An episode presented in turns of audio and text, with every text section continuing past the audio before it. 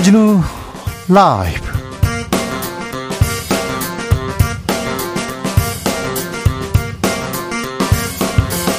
2022년 11월 9일 수요일입니다. 안녕하십니까. 주진우입니다. 더불어민주당과 정의당, 기본소득당이 이태원 참사 진상규명을 위한 국정조사 요구서를 제출했습니다. 국민의힘은 응하지 않을 계획이라고 밝혔는데요. 어제 국감장에서 웃기고 있네 메모가 논란이 되고 있습니다. 정치권의 이슈들 천하람 혁신위원 장경태 용해인 의원과 살펴봅니다. 윤석열 정부의 경찰 때리기는 참사 책임 꼬리 자르기다. 정의당에서 이번 이태원 참사 원인을 경찰 탓으로 돌리는 분위기에 대해서 일침을 놓았습니다. 이태원 국정조사 캐스팅 보트 역할을 하면서 정의당 존재감 커지고 있는데요. 이번 참사 원인과 책임 이정미 정의당 대표에게 들어보겠습니다. 오늘 오전 조계사를 출발해서 이태원 참사 현장을 향해 오체 투지에 나선 스님들이 있습니다. 스님들이 차가운 아스팔트 위로 몸을 던진 이유는 무엇일까요? 지몽 스님에게 들어보겠습니다. 나비처럼 날아 벌처럼 쏜다. 여기는 주진우 라이브입니다. 오늘도 자중차에 겸손하고 진정성 있게 여러분과 함께 하겠습니다. 사력을 다해 한 사람이라도 더 구하려고 했지만 결과는 처참했다. 이태원 참사 현장 출동 대원에 말입니다. 음, 오늘 소방의 날입니다. 소방의 날 60주년을 맞이했는데요. 이태원 참사에도 분위기 속에 기념행사는 취소되고 소방대원들 묵묵히 현장 업무를 진행하고 있습니다. 우리 최선을 다했다. 살인자 비난하는 전화 멈춰달라고 지난주 주진우 라이브 연결한 이태원 파출소 경찰관의 목소리도 선합니다. 아, 이번 참사가 일선 경찰 그리고 소방 공무원들의 잘못만은 아닌데 왜 지금 일선 경찰 그리고 소방관들에게 손가락질을 하는지 음, 오늘은 전국의 소방 공무원 경찰들을 향한 응원 문자 좀 받아보겠습니다. 저희가 잘 전달해 드리겠습니다. 샵 9730 짧은 문자 50원 긴 문자는 100원이고요. 콩으로 보내시면 무료입니다. 그럼 주진우 라이브 시작하겠습니다.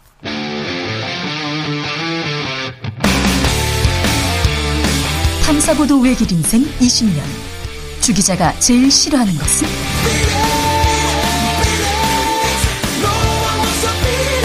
이 세상에서 비리와 부리가 사라지는 그날까지.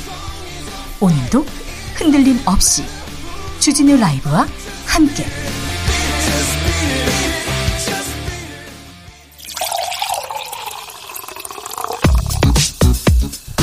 진짜 중요한 뉴스만 쭉 뽑아냈습니다. 주스.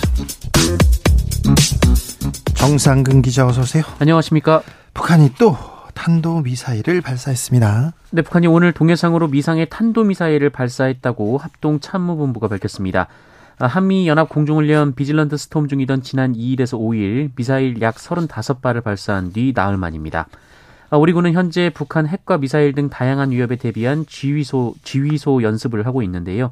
아, 북한은 이에 대해서 컴퓨터 모의 훈련이라 하여 그 침략적 공격적 성격이 없어지는 것은 아니다라고 반발한 바 있습니다. 검찰이 이재명 민주당 대표의 최측근 정진상 실장에 대해서 압수수색 나섰습니다. 네, 검찰이 오늘 민주당 이재명 대표의 최측근으로 불리는 정진상 당대표 정무조정실장에 대한 강제 수사에 나섰습니다. 서울중앙지검은 오늘 오전부터 정진상 실장의 자택을 압수수색했고요. 아파트 내부와 지하 주차장 CCTV 등을 확보했습니다. 어, 또한 정진상 실장이 근무하는 여의도 민주당상 내 당대표 비서실에도 어, 비슷한 시간에 검사와 수사관들을 보내 압수수색을 시도했으나 당직자들이 막으면서 대치가 이어졌는데요. 오후에 압수수색이 집행돼서 곧 끝났습니다. 정진상 실장은 유동규 전 성남도시개발공사 기획본부장 등 이른바 대장동 일당에게 직무와 관련해 총 1억 4천만 원의 뒷돈을 받은 혐의를 받고 있습니다. 어, 유동규 남욱 변호사의 진술이라고 하고요. 성남시 정책비서관 경기도 정책실장을 지내며 업무상 알게 된 개발 정보를 남욱 변호사 등에게 흘렸다라는 것이 검찰의 주장입니다. 예, 하지만 민주당은 압수수색 결과 컴퓨터 다섯 대의 로그 기록 그리고 책상을 확인했지만 당사의 정진상 실장과 관련된 내용이 아무것도 없다라고 말했습니다. 16일 만에 다시 민주당사 압수수색입니다. 정치권에서는 공방이 커졌습니다. 네, 여당은 공세를 강화하고 있습니다. 이 정진석 국민의힘 비상대책위원장은 SNS에 이 검찰 수사가 대장동 사건 몸통을 향해 가고 있다라면서 민주당은 이재명 대표 사법 리스크 방어에 힘쓰지 말라라고 말했습니다. 이 반면 민주당은 이번 수사를 국면 전환용으로 보고 있는데요. 오늘 최고위원회의에서 임선숙 최고위원은 이태원 참사 애도 기간이 끝나자마자 또다시 압수수색을 시도하는 것은 국민의 분노를 정치 보복 수사로 돌리려는 정권과 검찰이 야합한 결과라고 주장했습니다. 김용 민주연구원 부위원장 어제 기소됐습니다. 네, 이재명 대표의 측근 김용 민주연구원 부원장이 지난 대통령 선거 경선 과정에서 8억 원이 넘는 불법 선거 자금을 받은 혐의로 구속 상태로 재판에 넘겨졌습니다. 아, 검찰은 김용 부원장이 유동규 등으로부터 어, 4차례에 걸쳐 8억 4,700만 원을 수수했다라고 주장했습니다. 다만 이재명 대표의 이름은 공소장에 들어가 있었습니다만 공모 여부는 적시되지 않았습니다. 아, 또한 김용 부원장이 받았다는 돈의 용처도 아직 파악이 안 된 것으로 알려졌는데요. 네. 아, 검찰은 관련돼서 수사를 계속 이어간다라는 방침입니다. 어, 김용 부원장 측은 공소장 내용은 소설이라며 어, 검찰의 창작 소설을 절필시키겠다라고 반박했습니다. 김은혜 수석, 강승규 수석의 메모가 큰 논란이 되고 있습니다. 네, 어제 국회 운영위원회의 이 대통령실 국정감사에서 벌어진 일인데요. 이 메모의 내용은 웃기고 있네였습니다. 네. 네. 강승규 시민사회 수석 노트에 적힌 내용인데요. 이 강승규 수석의 수첩이지만 왼쪽에 앉아있던 김은혜 홍보 수석이 적은 것으로 알려졌습니다. 아, 그리고 직후 김은혜 수석이 곧바로 펜으로 이 글자를 지우는 모습도 포착이 됐는데요. 언론 보도가 나오자 국감장이 술렁였습니다. 아, 민주당은 국회 모독이라고 반발했는데요. 이 국회 운영위원장인 국민의힘 주호영 원내대표가 누가 썼냐라고 물었고 강승규 수석과 김은혜 수석이 자리에서 일어났습니다. 왜 이런 메모를 쓴 거죠? 네, 김은혜 수석은 논란 직후 무리를 빚어 죄송하다라고 했고요. 이 강승규 수석과 다른 사안을 가지고 이야기를 하다가 메모를 적었고 어, 이것이 민주당 의원 말씀에 대한 것으로 비칠까 지웠다라고 해명했습니다. 아, 강승규 수석도 사적으로 나눈 대화였다라고 했는데요. 어, 이에 주호영 위원장이 사적 대화 내용이 뭐냐 이렇게 물었는데 어, 강승규 수석은 사적인 대화를 여기서 공개할 이유가 없다라고 말했습니다. 어, 김대기 비서실장은 아주 부적절한 행동이라며 사과하기도 했습니다. 이태원 참사 관해서 지금 국회의원들이 대통령실 어떻게 하고 있는지 어떻게 했는지 묻고 있는데 그 뒤에서 웃기고 있네 이런 메모가 나왔어요. 네, 잠시 후에 저희가 자세히 좀 얘기 나눠보겠습니다. 음, 이태원 참사를 수사 중인 경찰 특수본이 어, 용산 소방서장까지 입건했습니다. 논란이 이어집니다. 네, 어제 이번 참사 관련해서 특수본이 단행한 대규모 압수수색 대상에 이 최성범 서울 용산 소방서장의 집무실이 포함됐고요. 최성범 서장이 그 손을 벌벌 떨면서 브리핑하던 아, 그 모습이 선해서 아 이분 그렇게 애쓰셨던 분인데 왜 이분까지 이렇게 이렇게 지금 어, 입건된 거지 지금 궁금해하고 있습니다. 왜 그런 거죠? 네, 한국일보는 최성범 서장이 소방 대응 2단계 발령을 늦게 내렸다라는 점을 압수수색 영장에 이 특수본이 기재한 것으로 보도했습니다. 어, 그리고 용산 소방서가 아닌 종로 소방서가 먼저 현장에 도착했다라는 점에서 이 초기 대응에 문제가 있다라고 본 것으로 전해졌는데요. 이 최성범 서장은 한국일보와의 인터뷰에서 황당하다라는 입장을 밝혔습니다. 민주당과 정의당 국정조사 요구서를 제출했습니다. 네, 민주당과 정의당 기본소득당이 오늘 이태원 압사 참사 진상 규명을 위한 국정조사 요구서를 국회에 제출했습니다. 네. 야당은 내일 열리는 본회의에서 국정조사 요구서가 보고되도록 한다라는 계획인데요. 네. 국회의장은 국정조사 요구서가 보고되면 교섭단체 대표와 협의해서 특위를 구성할 수 있지만 이 국민의힘 주호영 원내대표는 응하지 않을 계획이라고 밝혔습니다. 잠시 후에 이 문제 국정조사 어떻게 되는지 자세히 물어보겠습니다. 오늘 미국에서 중간 선거가 있었습니다. 분위기 어떻습니까?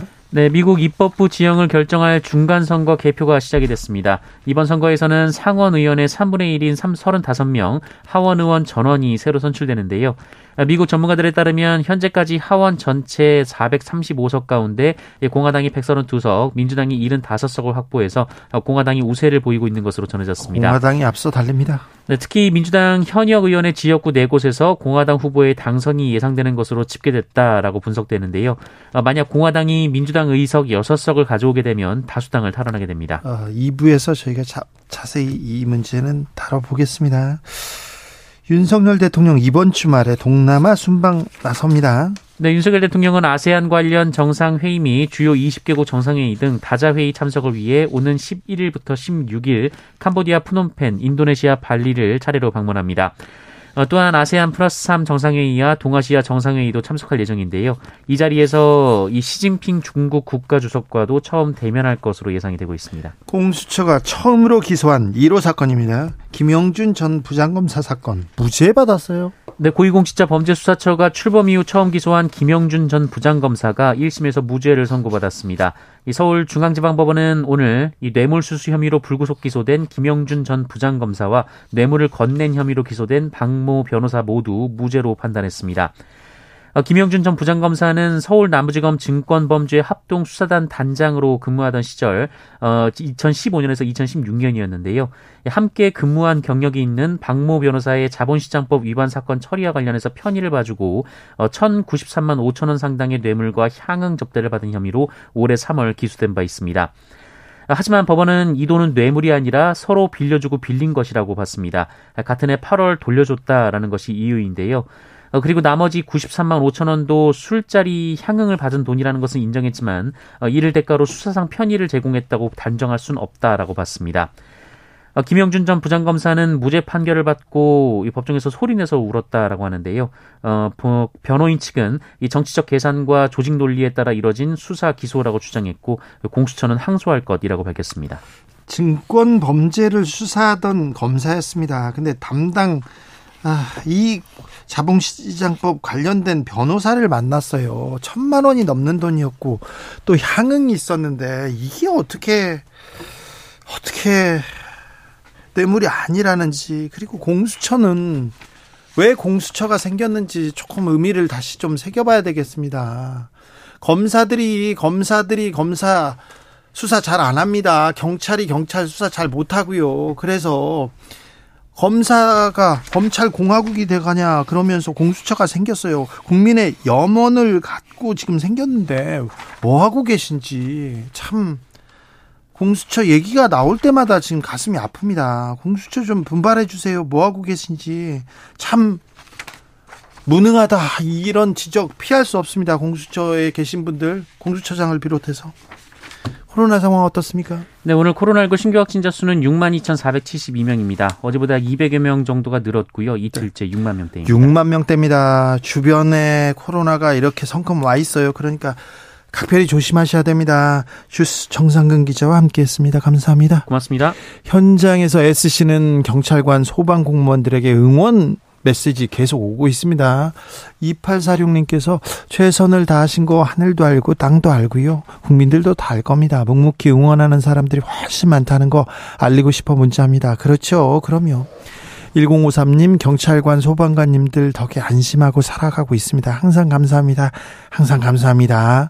1816님 아, 제일 위험하고 힘든 곳에서 제일 먼저 달려가서 인명 구조하고 재난을 방지하는 데 앞장서시는 분들입니다. 책임은 뒷짐진 채 상황을 방관, 방관한 사람들이 져야 합니다. 이런 얘기합니다. 8901님 위태로운 순간마다 언제나 옆에 있었던 여러분 우리가 옆에 있겠습니다. 이렇게 응원하는 문자 계속 오고 있습니다. 음, 응원하고 지지한다는 거 다시 한번 말씀드리겠습니다. 주진우 라이브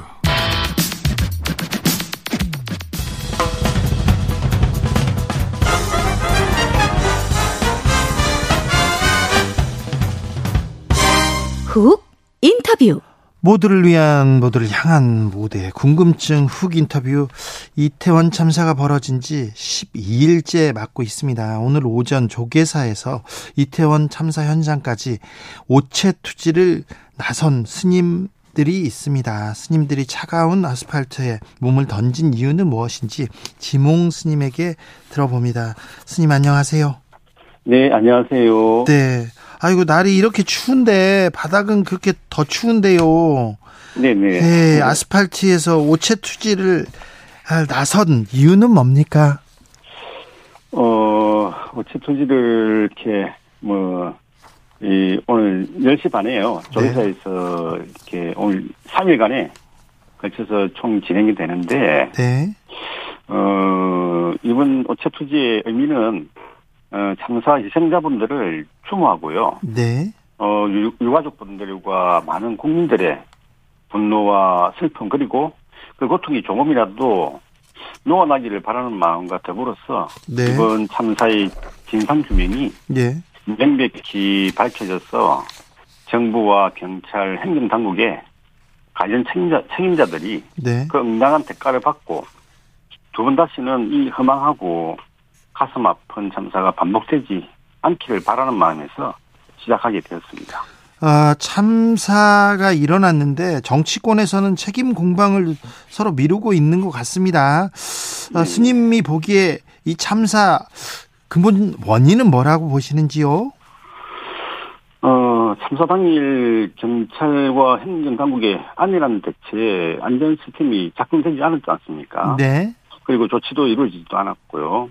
그런 것들이 지금 밝혀지고 있는 것으로 봐서는 당시 대체에 미비했던 부분이 저도 너무 안타깝고 가슴 아프게 생각합니다. 네. 그 우리가 우리 모두가 안전에 대한 인식의 부재, 어, 안전 불감증 이런 참사를 불러온 것 같습니다. 네.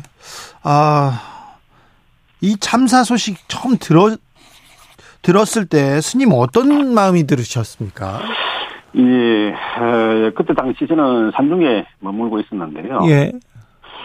어, 지인으로부터 전화가 와서 이제 알게 되었는데, 네. 그 소식을 처음 들었을 때, 어, 가슴에 무엇인가 쿵 하고 내려앉는 느낌이었고요. 예. 탄식이 절로 나왔습니다. 예. 그리고 왜, 어떻게라는 생각만 나고 믿어지지도 이해되지도 않았습니다. 예. 네. 그 전화를 끊고 한참 멍하게, 멍하게 있다가 TV를 킨 것 같습니다. 네. 자, 어, 무엇보다도 진상규명이 필요하다고 말씀하셨는데요. 어떻게 해야 됩니까? 어, 어떻게 진상을 규명해야 됩니까? 어, 제가 생각하기에는 올바른 진상 규명 위해서는 네. 입장에 따라서 다양한 시각이 음, 있을 수도 있지만 철저하게 피해자 중심으로 가야 된다고 봅니다. 네. 그러기 위해서는 지금 상실 감 속에서 슬픔과 두려움에 계실 피해자 가족들을 한 네. 자리에 모일 수 있게 예. 공간을 마련하는 것이 진상 규명의 첫 출발이 아닐까 생각합니다. 아, 그렇습니까? 그래서 저는 이 자리를 빌어서 예. 어, 윤, 윤석열 대통령께 예, 강곡하게 요청드리고자 합니다. 어떤 점을요? 지금 유가족들은 고통과 슬픔을 가눌 수 없다 할지라도 한 자리에 모이게 하고 편의를 제공해야 된다고 생각합니다. 그래요. 그 공간에서 소통하고 어, 나눈 가족들의 의견을 또 존중하는 피해자 중심으로 가야 될 것입니다. 그리고 피해자 가족분들이 요구하는 조사와 진상을 국가는 성실하게 임해야 할 것입니다. 그리고 한 가지 더 부탁드리고 싶은 것은 네. 대통령과 정부는 가족을 모이게 하는 것을 두려워하지 마시고 네. 더 모이게 하는 것이 정부의 책무임을 잊지 마시기를 제가 바랍니다. 정부에서는 그렇게 음, 희생자 가족들이 모이는 걸 별로 달가워하지 않는 것 같아요. 정부 네. 합동 분향소에 이름도 영정 사진도 없었는데 이 네. 점은 어떻게 생각하세요, 스님? 어, 너무 가슴 아프게 생각하고 있죠. 지금 가족들이 가장 음, 고통스럽고 답답하다고 저는 생각을 하는데요. 네. 어떻게 우리 아들, 딸들이 죽었는지, 너무 그런 데 대해서, 음, 국가가, 예, 명확하게, 어, 원인과 그 이유를 내놔야 될 의무가 있지 않습니까? 네.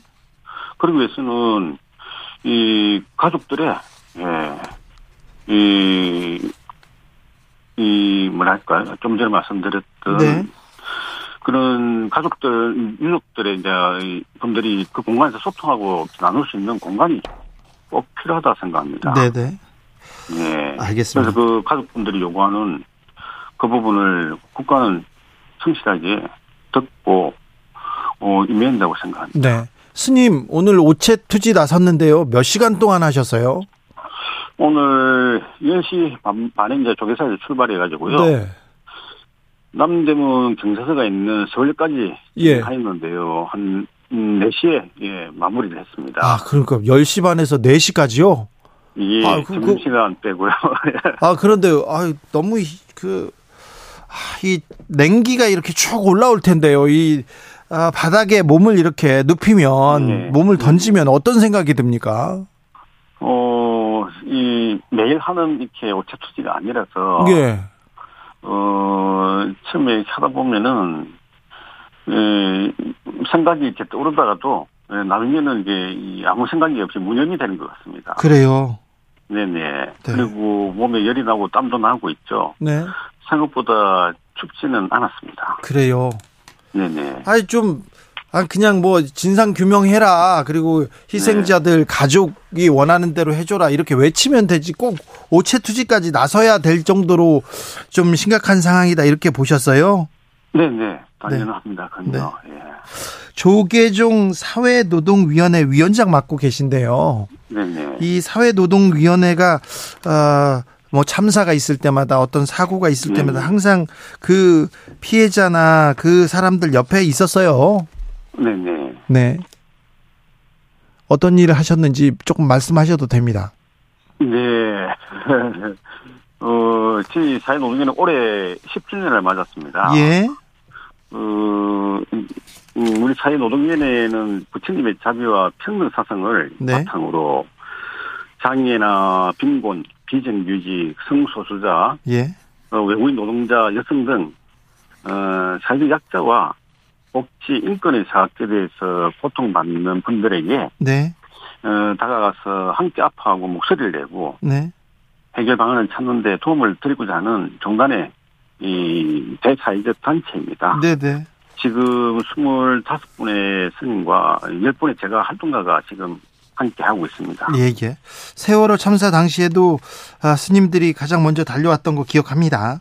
네네. 네. 스님, 어, 이거는 네. 또 물어봐야 되겠는데, 그, 이태원 참사, 아, 양하근님께서 대한민국 서울 한복판에서 압살한요, 이 추운 날씨에 스님 감사합니다 얘기하는데, 네. 아, 서울 한복판에서 젊은이들이 숨을 못 쉬어서 숨졌어요. 그래서, 네. 어, 국민들이 굉장히 좀 정신적 트라우마를 겪고 있는 상황도 어, 많이 접하게 되는데요. 네네. 예, 어떻게 해야 됩니까? 국민들한테 국민들한테도 한마디 해 주십시오.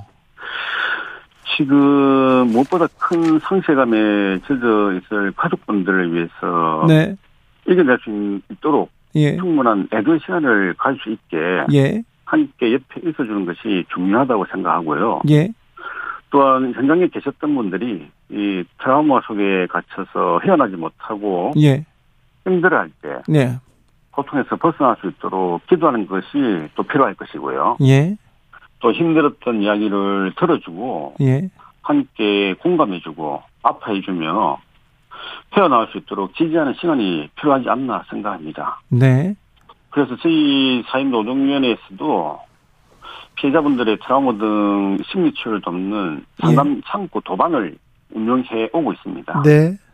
네.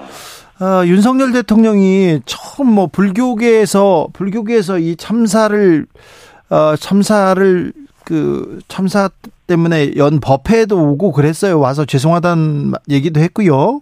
네네. 그윤 대통령이 불교계 기독교계 계속 원로 이어 만나고 종교계 경- 경청 행보 이어가는데 이 점은 어떻게 보십니까? 어, 아까 저 말씀드렸다시피 네. 그런 형식적인 부분은 전혀 뭐 필요 없지는 않겠지만은 네.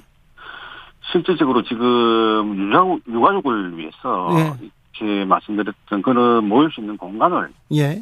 마련해주고 그분들의 목소리를 듣는 게 더 필요하다 생각합니다. 알겠습니다. 유가족이나 희생자 어, 주변 사람들을 만나는 게 필수적이죠. 필요하죠. 네 네.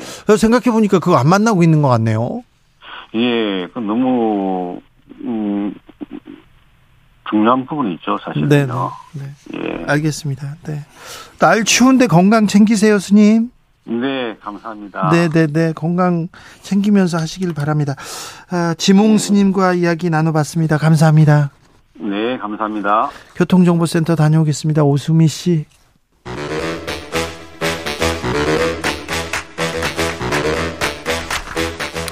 이것이 혁신이다. 여야를 내려놓고 관습을 떼버리고 혁신을 외쳐봅니다. 다시 만난 정치 공동 혁신구역. 수요일 주진우 라이브는 정쟁 비무장지대로 변신합니다.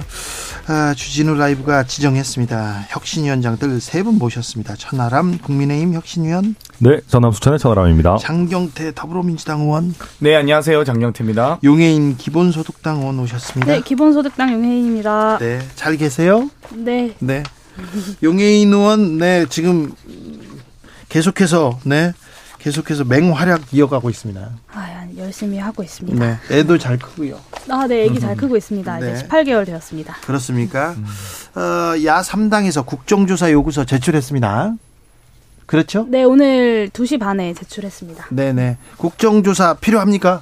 네, 국정조사 너무 필요하고요. 이 지금 현재 경찰 수사가 진행되고 있고 네. 경찰이 셀프 수사를 하고 있는데 또 이제 윤석열 정부와 여당에서는 이 형사적 책임으로만 이 문제를 좀 축소하려고 하고 있습니다. 근데 이 법적인 형사적 어, 처벌만으로는 밝힐 수 없는 이 행정의 무능과 무책임 등등의 영역을 밝히기 위해서는 국정조사가 반드시 필요하다 이렇게 생각합니다. 국민의힘은 수사권 없는 국정조사 의미 없다 이렇게 선을 긋고 있는데요. 네, 뭐 국민의힘 입장에서는 일단 수사가 지금 본격적으로 진행되고 있는 상황이기 때문에 어느 정도 초동 수사가 좀 진행되고 나서 어 책임이라든지 이런 부분이 좀 규명되면 그걸 가지고 국정조사를 하는 게 좀 더 생산성이 있지 않겠나라는 것이고 뭐 저는 개인적으로는 국정조사 같은 국회의 권한을 좀 더 적극적으로 행사하는 것도 괜찮지 않나라고 오히려 정부 주는데 여당이 먼저 얘기하는 것도 방법이 있지 않나. 뭐 저도 저희 당 내에서도 사실은 뭐 국정조사 우리가 못 받을 이유가 있나라고 생각하는 분들도 꽤 있으신 것 같긴 합니다. 그런데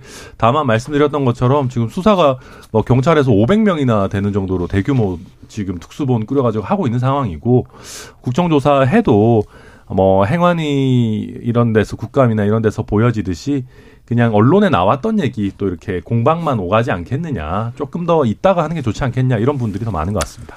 이번에 윤석열 정권 이태원 참사를 바라보는 시각과 자세, 태도가 여실히 드러난 사안이라고 보는데요. 참사를 사고로 표현한다든지 희생자, 피해자들, 사망자, 부상자 이렇게 표현한다든지 이런 부분들이 있는데 이렇게 참사가 157명이나 사망한 사건이 일어났음에도 불구하고 아무도 책임진 사람이 없고요. 아무도 잘못한 사람이 없고요.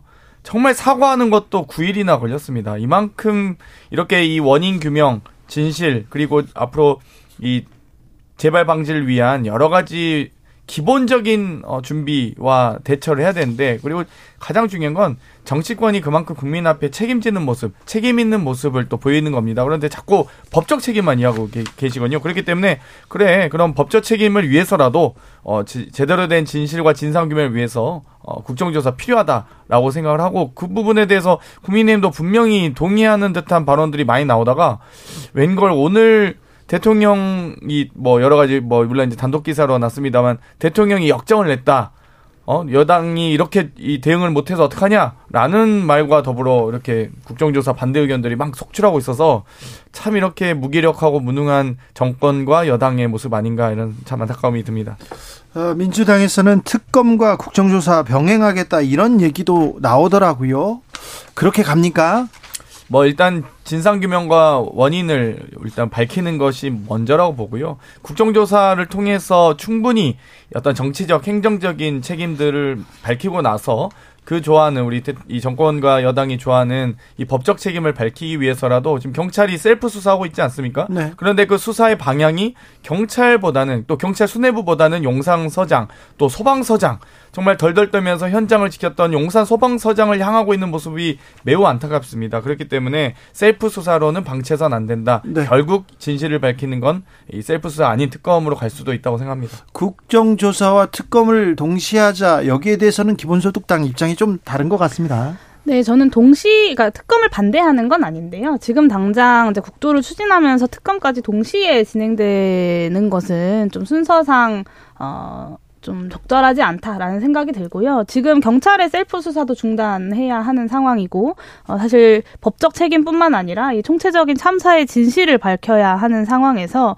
어, 이 국정조사를 통해서 어, 드러날 것이 드러나고 책임을 물을 것이 체, 어, 책임을 물을 사람들이 드러나면 그에 따라서 이제 특검 같은 방식으로 형사적 책임을 묻는 절차를 진행하는 것이 순서상 맞다. 아, 그런 면에서도 국정조사가 수사권이 없기 때문에 어, 뭐 의미가 없다라는 비판은 좀 부적절하다라고 봅니다. 네. 24일 본회의에서 민주당은 어, 국정조사 통과시킨다는 계획인데요. 그러면 만약에 통과가 되면요 어떤 방식으로 진행됩니까? 일단 국정조사의 영역과 범위를 설정하는 것도 매우 중요할 텐데요. 가장 중요한 것은 어찌되었건 여야가 합의가 안 될 경우에 국회의장 결심사항으로 진행이 가능하고요. 이 위원회를 별도 위원회를 구성할지 혹은 상임위를 지정해서 진행할지 이런 것들도 결정하게 됩니다. 그리고 나서 별도 상임위를 구성할 경우엔 상임위 명단을 제출하게 되고요. 그 명단을 제출해서 특위가 구성되면 또 이 여러 가지 국정조사와 관련된 업무의 범위와 역할을 특정해서 거기에 대한 자료 요구 등을 진행할 예정입니다. 이렇게 큰 참사가 일어났는데 누구도 책임지려고 하지 않고 누구도 사과하려 하지 않고 회피한다 이런 얘기가 계속 나옵니다. 뭐 사실 사과는 뭐 많은 분들이 했습니다만은 네. 네, 책임 있는 자세가 제가 봐도 좀 부족한 것 같습니다. 그러게요. 어 왜냐하면은 어 지금 이제 이 사건 같은 경우는 법률적인 책임을 정무직 공무원들이나 최상위층에 묻기가 좀 어려운 사건입니다. 왜냐하면 보고 자체가 잘 안 된 사건으로 보이거든요. 심지어는 사고 발생 보고까지 늦어진 네. 사건인 것 같은데, 근데 그렇다고 해서 그러면은 정무직 장관이나 뭐 경찰청장 같은 사람들이 법률적 책임이 없으니까 책임이 없다라고 하고 넘어갈 거냐? 그거는 결코 아니지 않겠습니까? 그러게요. 안전을 책임지는 주무부처의 장관이라든지 경찰청 같은 경우는 하부 기관에서 보고가 제대로 이루어지지 않고 적절한 조치가 행해지지 않은 것에 대한 종합적인 책임을 져야 될 지위에 있는 사람들 아니겠습니까? 네. 그런 면에서 저는 사고 수습이나 이런 부분들이 필요하다 하더라도 먼저 이상민 장관 같은 경우에도 사퇴 의사를 미리 밝혀두고 예. 내가 후임자가 선정된다거나 뭐 청문회를 거친다거나 하면 내가 물러나겠다라고 책임지는 자세를 취하는 것이 필요하지. 그냥 어 무조건 수사를 지켜보겠다 뭐 어, 지금 내가 나가게 되면 행정 공백이 생긴다라고 해서 미룰 일은 아니라고 봅니다. 또 경찰청장도 당연히 물러나야 되겠죠. 네. 근데 행안부 장관은 물러나라 물러나라 어, 여당 내에서도 목소리가 나오다가 이제 쏙 들어간 것 같아요. 행안부 장관 보고는 또 용해인 의원이 세게 따져 물어, 묻더라고요. 네, 이제 행안부 장관이 이제 무한 책임이다라는 말을 계속해서 반복하시더라고요. 네. 제가 봤을 때 이상민 장관, 그러니까 재난안전의 주무부처의 장관인 이상민 장관은 무한 책임 같은 어떤 정치적 책임의 의미 그리고 추상적 책임의 의미를 말하실 위치에 있는 분은 아니라고 생각합니다. 네. 어, 그런 용어는 대통령이나 총리께서 쓸 수 있는 말이라고 생각하고요.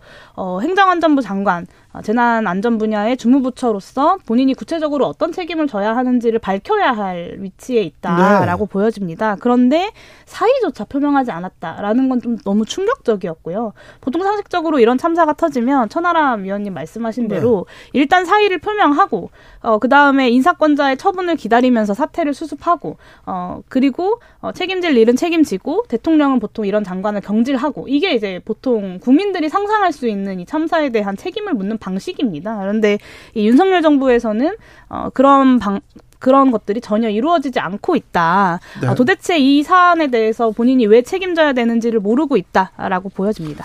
네, 저희, 네, 저희 여당 내에서도 근데 이상민 장관 사퇴해야 된다라는 목소리는 많이 나오고 있습니다. 뭐 당권 주자라고 할 만한 분들은 거의 다 사퇴해야 된다는 목소리를 냈고 예를 들어 뭐 윤상현, 조혜진, 안철수, 뭐 홍준표 대구시장마저도 뭐 유승민 전 의원도 마찬가지고요. 그래서 저도 사석에서 저희 당 구성원들이랑 만나서 얘기를 해봐도 시기의 문제지 이상민 장관이 어떻게 계속 직을 수행할 수 있겠느냐라고 하는 분들이 절대 다수거든요. 네. 저는 그래서 특히 이상민 장관 같은 경우는 대통령과 가깝다고 알고 있는 분 아니겠습니까? 네. 고등학교, 대학교 후배기도 하고. 그런데 뭐 책임지는 자세를 안 보여준다 이러면은 누구나 아니 대통령이랑 가까우면은 뭐 책임 안 져도 되냐라는 생각이 들지 않겠습니까? 네.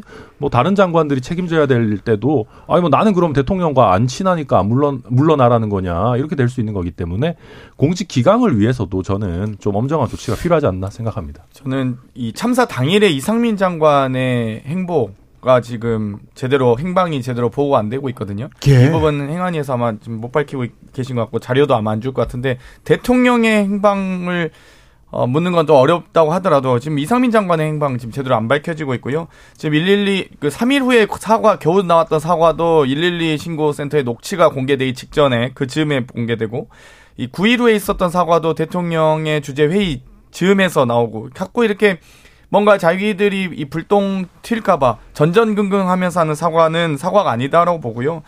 기본적으로 비가 오든 눈이 오든 태풍이 불든 비상계획을 세우고 대비를 하게 되어 있습니다. 여러 재난관리법이나 여러 관련 관계 법령에서 하게 되는데 지금 사전 대비도 안 했고요. 당일 대처도 안 됐고요. 후속 조치도 제대로 안 됐습니다. 그러면 당연히 가장 먼저 직무해제됐어야 될 대상은 서울경찰청장, 해안부 장관, 당연히 가장 책임자들이건 재난관리법에 의한 뭐 서울시장은 어렵더라도 관계 중앙 이 행정기관의 장 그리고 경찰관 직무집행법에 의해서 이 기동대를 기동대에 대한 지휘 통제는 권한이 있는 이 서울경찰청장. 또 112 신고센터에 직속 보고를 받는 서울경찰청장. 결국 서울경찰청장이 제대로 이 당사, 이게 당일에 대처만 했어도 이 정도까지는 안 됐을 것이다. 많은 분들이 지금 지적하고 있습니다. 네. 네. 천하람 위원님 주변에 국민의힘 분들도 그렇고, 뭐, 많은 분들이 이전에는 이제 이상민 행정안전부 장관 정도는 좀 물러나야 된다라는 말씀을 하셨는데, 최근에 이제 이번 주 월요일 이제 행안위 전체 회의 현안 보고 때부터 좀 기류가 바뀐 것을 저는 그러, 좀 그래 느꼈고요. 보여요. 네. 오늘 이제 단독 기사 나온 것 중에 하나가 대통령께서 당이 왜 이렇게 매가리가 없냐, 아, 장관 한 명 방어 못하냐라고 엄중하게 질책하셨다고 합니다. 그러니까 이게 지금 대통령부터 내려오는 전반적인 정부 여당의 기조다라고 볼 수밖에 없는 거죠. 그런 네, 그런 뭐그 얘기를 기사가 사실인지는 뭐또 네. 지켜봐야 되지 않을까 싶습니다. 네. 용해인 의원 박희영 용산구청장 국민의힘 윤리위에 제소했습니까? 네, 제가 어제 제소를 했습니다. 왜요? 네, 이 국민의 생명과 안전을 지킬, 특히 이제 국민의 생명과 안전을 지킬 책임이 있는 일차적인 사람이 용산구청장입니다. 그런데 이 참사 이후에 어, 이 헬로윈은 축제가 아닌 현상이다라는 망언을 쏟아내고 나서 논란이 된 이후에 한 일주일가량을 두문 분출을 하셨어요. 그러면서 이 언론의 집중 포화, 국민들의 관심사 속에서 속 사라져 있었거든요. 그러다가 지난 월요일에 이제 현안보고에 출석을 하셨는데, 어, 어떤 책임을 지겠냐라고 국민의힘 조은희 의원님이 물어보셨는데, 그것은 저의 마음속의 책임입니다. 예. 라고 답변을 하셨습니다. 아, 이분은 무슨 생각을 하시는지. 그리고 되게 별로 안 좋은 얘기를 키워드를 잘 뽑으시는 것 같아요. 네. 네, 막 축제가 아닌 뭐 뭐 현상, 현상이다. 이건 또 무슨 마음의 말이에요? 책임이다. 그래서 이상한 이상한 키워드를 자꾸 뽑고 있어요. 용산구청장이야말로 이 참사 초기에 즉각 사퇴했었어야 되는 인물인데 사실 이제 구- 지금 주민 소환이 불가능한 상황이기 때문에 네. 근데 어제 그 월요일 날 회의를 보면 사퇴하실 생각이 없으신 것 같더라고요. 그런데 그 국민의힘 당원도 아닌데 국민의힘 윤리에 제소 이게 가능합니까? 네, 가능합니다. 아, 제가 그래요? 그래서 현안 그 현안 보고 다음에 바로 네. 찾아봤어요. 너무 화가 나가지고 그래가지고 여기에 대한 정치적 책임을 물을 수 있는 방법은 네. 이제 국민의힘에서 출당 제명 조치를 하는 것뿐이다라고 생각을 해서 어, 제소를 해야겠다라고 생각하고 당원 당규를 좀 찾아봤는데 아, 네. 가능하더라고요. 아, 그래요? 우리 선아람 위원님께서 더 잘 아실 것 같은데요. 그러니까 저희가 한동안 그 저희 당 당원 당규에 대하여서 전 국민 교육을 자꾸 했었어서 송구한 마음이었는데 네. 이번에도 뭐, 뭐 용해 인 의원님 하신 거 가능한 것 같고요. 저 당원으로 제안하는 규정은 저도 못 봤습니다. 그래서 네.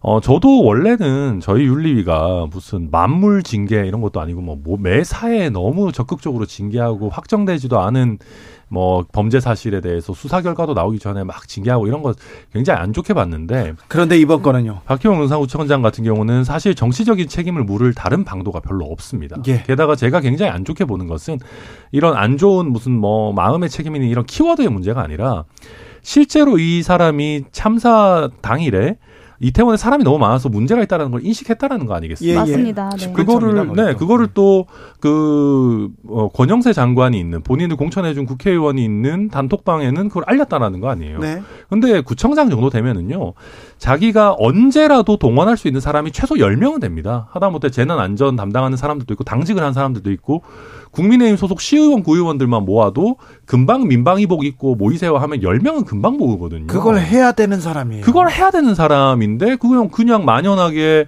단톡방에만, 아, 이거 좀 걱정되는데요. 이러고 지나갈 거면 구청장이 왜 있습니까? 그리고 집에 들어갔습니까? 네. 그 이후에 네, 뭐 그렇습니다. 했어요? 그거를 사실 모르겠어요. 그러니까 뭐 본인의 말로는 참사 현장에 가서 뭔가를 했다라고 해명을 하는데 이것을 입증할 자료들을 전혀 제출하지 않고 있고요. 그 상황 판단 회의에도 어, 가지 않았던 것으로 보입니다. 부구청장 네. 비상 대비 계획에도 부구청장 참석시켰죠. 네, 사전의 회의에도 그렇고 참사 이후의. 회의에도 어디에서 있었는지 좀 모르겠는 상황이어서 이 부분에 대해서는 좀더 어, 자- 정확하게 사실을 파악해서 책임을 묻는 것이 필요하고요. 네. 용해인 의원 천공 스승도 수사해야 된다고 하셨어요? 아니, 고발했습니까? 제가, 제가 수사해야 된다고 말씀드린 건 아니고 네. 네, 그때 라디오에서 질문하신 분이 네. 어, 수사에 대한 얘기가 나오는데라고 하셔가지고 수사할 부분이 있으면 수사를 해야죠라고 답변을 드린 거였습니다. 아, 예. 네. 네. 총무스승은 수사할 부분이 있습니까? 아, 제가 그, 그 부분, 제가 그분을 잘 몰라가지고, 네. 이 사안 관련돼서 어떤 수사를 해야 되는지는 잘 모르겠습니다만, 예전에 이제 청와대에서 한번, 아, 청와대가 아니죠. 용, 대통령실에서 네. 이분이 이제 주변에 이제 어떤 뭔가를 이렇게 그렇죠. 뭐라고 할까요? 이렇게 문제가 있었다. 비위가 가능하니 좀 조심해라라는 아, 이제 공지를 다른- 내린 적이 다른 있습니다. 사람이었을까요? 네. 예. 그래요? 대통령실에서 천공 스승의 얘기 이거 굉장히 정부 여당 그리고 대통령한테 큰 부담이 되는데 아, 저희는 진짜 답답한 게요. 대통령의 멘토다라고 하는 사람들이나 아니면은 대통령실에 짧게라도 몸담았어가지고 대통령과 뭔가 연관관계가 있다라고 하는 사람들은 언행을 굉장히 조심해야 됩니다. 그리고 물론 천공 이 사람이 정말 멘토인지 뭐 멘토 호소인인지 뭐 뭔지는 잘 모르겠습니다만은 아니 아니 뭐 아니 대통령과의 관계나 뭐나 이런 거 다 하나도 없다고 쳐도 이렇게 우리 국민들이 많이 희생되는 참사가 있는데 이게 무슨 세계에 뭘 우리가 뭘 할 기회다 이게 지금 사람으로서 할 소리입니까? 그렇죠. 지금? 그래가지고 아 저는 참 이런 것들 보면 답답하고 아, 예. 저- 그렇다고 해서 대통령실에서 뭐 아, 저희는 천공과 관계가 없습니다. 이런 얘기 하는 것도 또 모양 빠지고 아 참 답답합니다 이거 상황이. 이- 저는 예. 좀 단호하게 대통령실에서 선을 긋는 것이 필요할 것 같습니다. 네. 네, 아니 뭐 그렇죠. 근데 이거 뭐 좀 아무튼 이상해요. 아 뭐. 이게 예. 뭐예요 이런 그러니까 예를 들면 영국 여왕의 장례식에 왜 제대로 조문도 못하고 늦게 갔는지 아무, 아무 도 그 이유를 모르고 있었을 때 3일 전에 총공 스승의 동영상이 올라가면서 어, 마치 뭐 시신을 보면 안 된다 이런 식으로 예측하는 뭐 설법 강의 이런 걸 하셨잖아요. 그렇기 때문에 설마 그렇겠습니까? 뭐 예. 대통령의 행보가 송공스승에 의해서 좌지우지되지 않길 바라는 마음입니다. 아, 아마 전 국민이 같은 마음이겠죠. 뭐 온갖 걸 다 올리기 때문에요. 이 사람 얘기가 뭐, 뭐 실현되고 이런 거는 좀 그- 의미가 없는 것 같아요. 뭐, 뭐 점쟁이나 뭐 이런 법사나 스승 같은 사람들은 어 대통령 후보 대통령이 내 고객이었어 광고하고 싶겠죠. 그런데 더 나쁜 게 뭐였냐면은 후보 시절에 한번 들어보세요. 괜찮아요. 좋아요. 막 이 얘기를 한 것 자체가 근데 이 문제는 좀 끊고 가야 되는데 대통령실에서 뭐 하고 있는지 왜 노력을 안 하는 건지 그러니까 여러 가지 의혹들이 사실이라고 하더라도 아 네. 사실이 아니라고 하더라도 이 부분은 사실이 아니다라고 좀 명확하게 관계가 없는 사람이다라고 끊어줄 필요가 있어 보입니다. 7978님께서 어우 세 분의 조합 신박합니다. 혁신적인 얘기 많이 나눠주세요. 얘기합니다. 이거 좀 물어볼게요.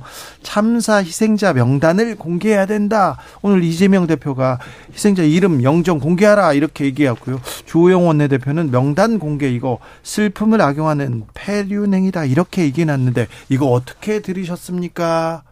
용해인 네, 명단 공개 가 저는 그러니까 예를 들면 예전에 이제 9.11 테러나 세월호 참사 같은 경우에도 그렇고 이 홀로코스트 희생자들도 그렇고 희생자들의 명단을 공개함으로써 그 참사가 그리고 그 희생이 계속해서 기억되게 하는 측면이 있었습니다. 어, 저는 어, 물론 지금 이 순간에 이 논의를 하는 것이 과연 적절한가에 대한 고민은 있고 그리고 그것에 어, 그것을 결정하는 주체는 유가족이어야 한다고 생각하지만 마치 명단 공개 자체가 폐륜인 것으로 몰아가는 여당의 말은 좀 동의하기가 어렵고요. 근데 명단 공개 이전에 이 희생자들과 피해자들을 향한 여러 가지 혐오 발언들, 2차 가해들이 멈춰지도록 하는 조치가 조금 더 우선적으로 취해져야 된다고 생각합니다. 2차 가해를 어떻게 멈추죠?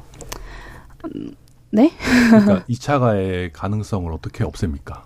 그러니까 사람 요즘은 이제 이런 명단이 나오면 영원히 사실 온라인상에 박제가 되고 거기에 대해서 뭐 심지어는 뭐 출생지라든지 뭐, 뭐 이력이라든지 이런 걸 가지고 또 쓸데없는 얘기하는 사람들 물론 저희가 그런 거는 공적인 담론의 영역에서 배척하기 위해 노력은 하겠지만 그거를 우리가 온전하게 다 예방할 방법은 없는 거거든요.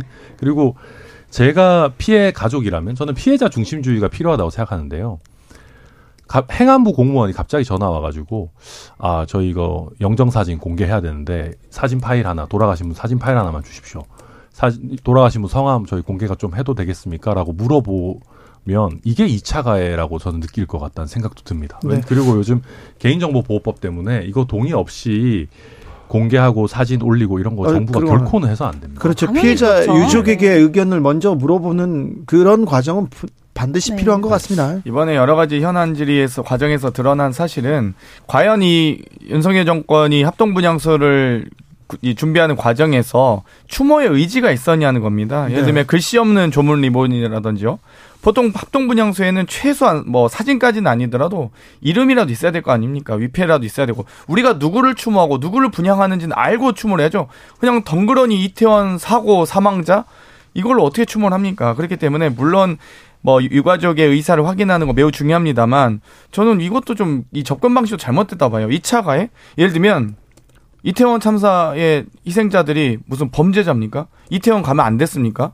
이 개인의 문제입니까? 개인이 잘못한 일을 했습니까? 아닙니다. 사회적 참사고 명확하게 그분들에게 국가가 제대로 된 역할을 못한 부분에 대해서 제대로 된 예우와 이 추모를 해야 된다는 겁니다. 예우와 추모를 하겠다는데 이게 왜 마치 2차 가해가 얘기가 되겠습니까? 네, 어찌되었건 예우와 물론 유가족의 의사를 확인하고 나서 충분히 저는 사진과 이름 또한 공개할 수 있다. 이 부분은 유가족의 전제하에 어찌되었건 저는 중요한 것은 우리가 어떤 분들 이 사회적 참사에 대한 이 태도와 의지, 자세, 추모의 의- 이런 모습들을 제대로 보이는 게 예우를 보이는 게 중요하다고 봅니다. 그러니까 예를 들어서 유가족 분들이 자발적으로 우리 아이 영정 사진이나 위패를 갖다 두고 싶다. 그러면 당연히 저희가 그걸 해야 되겠죠. 그런데 민주당에서 하는 방식으로 전체 명단과 뭐 영정 사진을 우리가 당 차원에서 확보해 가지고 이거를 공개하도록 해야 된다라는 식의 얘기가 나오는 거 굉장히 부적절하다는 것이고 그게 유가족들 이제 피해자분들에게 또 하나의 상처가 될 수 있다라는 저희가 저는- 일방적으로 예. 공개하자는 게 아니고요. 네. 이 부분 네. 짧게 하겠습니다. 그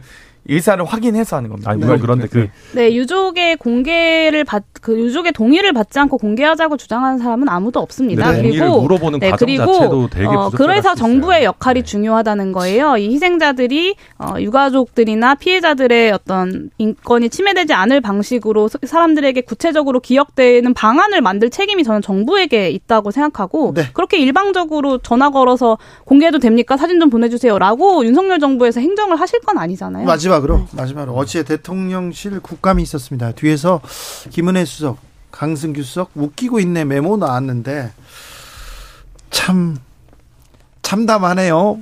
천하람 의원. 네, 이런 거는 뭐 당연히 나오면 안 되는 거죠. 저는 뭐 주호영 원내대표가 운영위원장으로서 잘 처신하셨다고 생각하고요.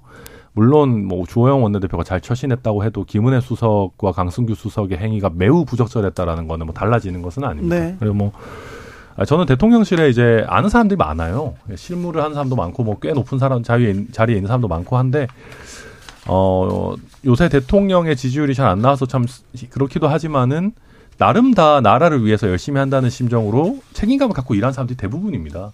그런데 대통령실에서 굉장히 고위직에 있다라고 하는 수석들이 국회에 나와가지고 사진 찍힐 수 있다는 거 뻔히 알면서 거기서 이런 식으로 지금 필담으로 잡담하고 있으면 어떡합니까? 네. 어, 밑에 있는 직원들은 도대체 그럼 누구를 보고 힘을 내서 일을 해야 됩니까? 저 아무튼 아, 도저히 이해를 할 수 없는 일이다. 이거는 참 답답하다 말씀드립니다. 사적 대화라고 하더라도 지금 그렇게 웃기고 그럼요. 있네. 웃음이 나올 때가 아니죠. 기본적으로 국정감사였거든요. 국회 운영위 국정감사는 대통령실의 국회가 행하는 최고 권위의 국정감사였던 행, 이 절차입니다. 그런데 이게 정확하게 대, 이 대통령실의 분위기나 국회를 대하는 자세를 보여주는 것 같아서 매우 유감스럽습니다. 아니 어떻게 감사를 받는 이 피감기관이 그 상황이 어떻게 웃길 수 있으며 사담을 나눌 정도 여유 있지 않거든요. 막 국정감사라고 하면 전 부처 전 공무원들이 정말 긴장하면서 준비하는 그런 시간입니다. 국회도 마찬가지고요. 그런데 이 대통령실에 심지어 국정감사를 하면서 그것도 이태원 참사가 일어난 후에 열리는 그것도 직후에 열릴 수가 없어서 일주일 연기한 국정감사였습니다. 그런데도 불구하고 이렇게 웃기고 있나라는 뭐 사담하면 됩니까? 말도 안 되는 거고요. 그냥 정말 현재 지금 강승규 수석, 김은혜 수석 모두 다 징계를 받고 오히려 경질돼야 될 사람들인데 이렇게 지금 사담을 나누면서 국정감사를 국회를 모욕한다? 당연히 고발 조치 돼야죠. 당연히 경질해야 된다고 생각합니다. 네, 이 대통령실에서는 회의하는데 직원들이 앞에서 이렇게 대통령이나 뭐 누가 말하는데 이렇게 삼삼오오 모여서 필담으로 이렇게 사담을 나누는 게 가능한지 모르겠습니다만 일반적으로 상식에 맞지 않죠. 도대체 대통령실의 기강이 어디까지 무너진 건지 잘 모르겠고요. 저는 대통령이 이런 사람들을 참모로 믿고 국정을 운영하고 있다? 사실 좀 믿어지지가 않습니다. 네. 11일에 대통령께서 출국하신다고 제가 알고 있는데 네. 출국하시기 전에 강승규 수석과 김은혜 수석 반드시 경질하고 출국하셔야 됩니다. 안할것 같은데요. 반드시 하셔야 합니다. 책임 안 물을 것 같은데요. 이것이 윤석열 정부가 이 참사 후에도 정신 못 차리고 있다라는 것을 보여주는 거고요. 네. 그 총리가 농담했던 것과 마찬가지입니다. 장경태, 용해인 세 분과 이야기 나눴습니다. 감사합니다. 네, 감사합니다.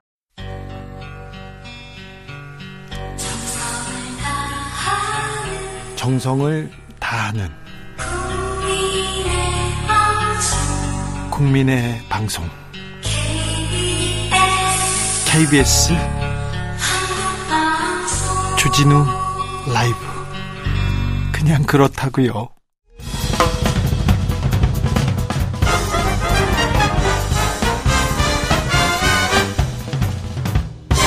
훅 인터뷰.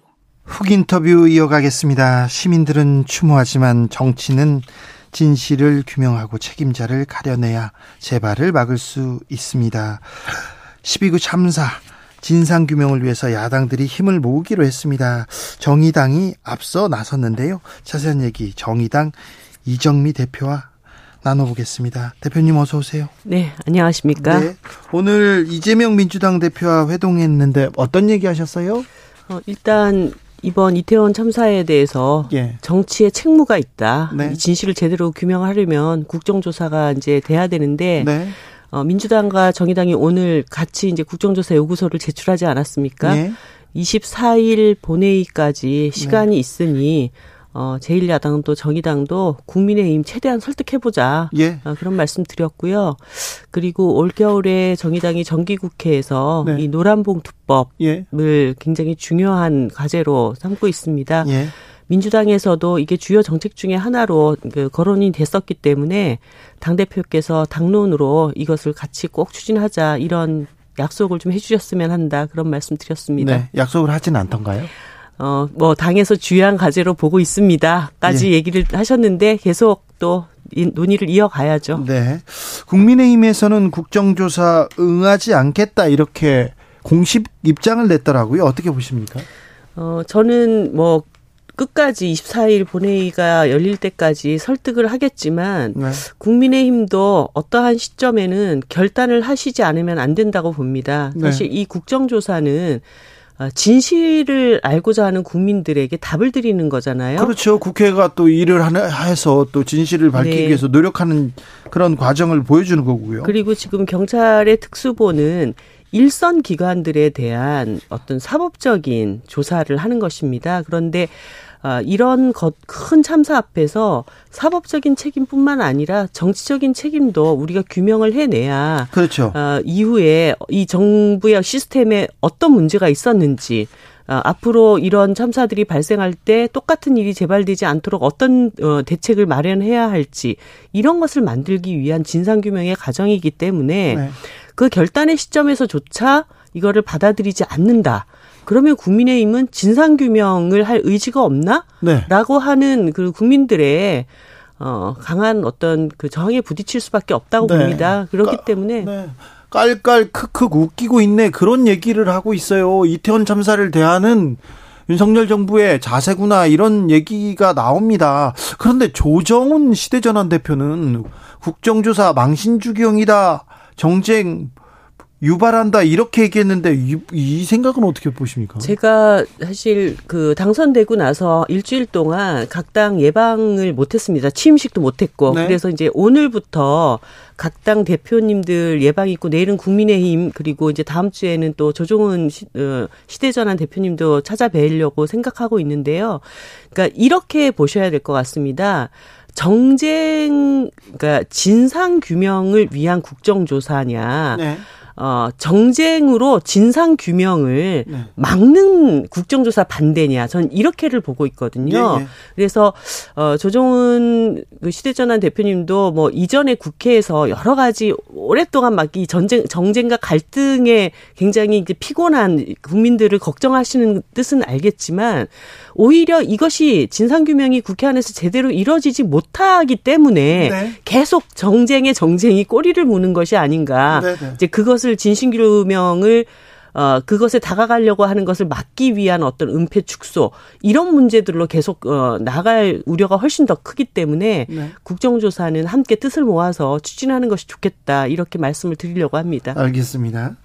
어, 현재 경찰청 특수본에서 수사하고 있는데 용산 경찰서, 용산 소방서, 용산에 머물고 있습니다. 네. 행안부나 대통령실 수사 소식은 들리지 않고 있고요.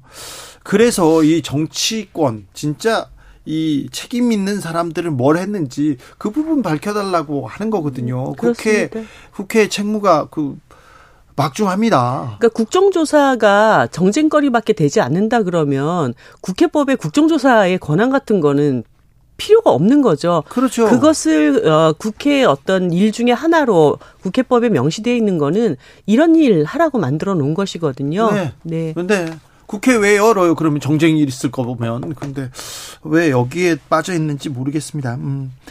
아, 시스템도 없고 국가도 없었다. 이렇게 얘기하는데 이번 참사의 본질 정의당에서는 어떻게 보고 계신지요? 이 공직사회 공무원들은 사실 제일 위에 있는 그 소위 이제 수장 네. 우두머리의 머릿속에 무엇이 있고 어디를 바라보고 있는가 이것을 제일 중요하게 보지 않습니까? 네. 어, 그렇기 때문에 결과적으로는 대통령께서 이 생명 안전 사회로 나가기 위해서 모든 공직사회가 긴장 태세를 갖추고 여기에 집중해야 된다라고 하는 그 인식이 제대로 서 있지 않은 6개월이 아니었나 네. 이런 생각이 듭니다. 네. 사실 이게 뭐 거의 총체적인 난구가 아닙니까? 그 네. 각 부처별로 도대체 그 시간에 어디서 무엇을 했는지에 대해서 그러니까 모든 것이 다 문제였습니다. 모든 것에 구멍이 다 뚫려 있었다라고 하는 것이 드러났기 때문에 어 결국은 대통령께서 이런 어, 참사를 두 번 다시 대한민국에 만들지 말자고 벌써 2014년에 온 국민이 합의했고 국회가 다짐을 했는데 어,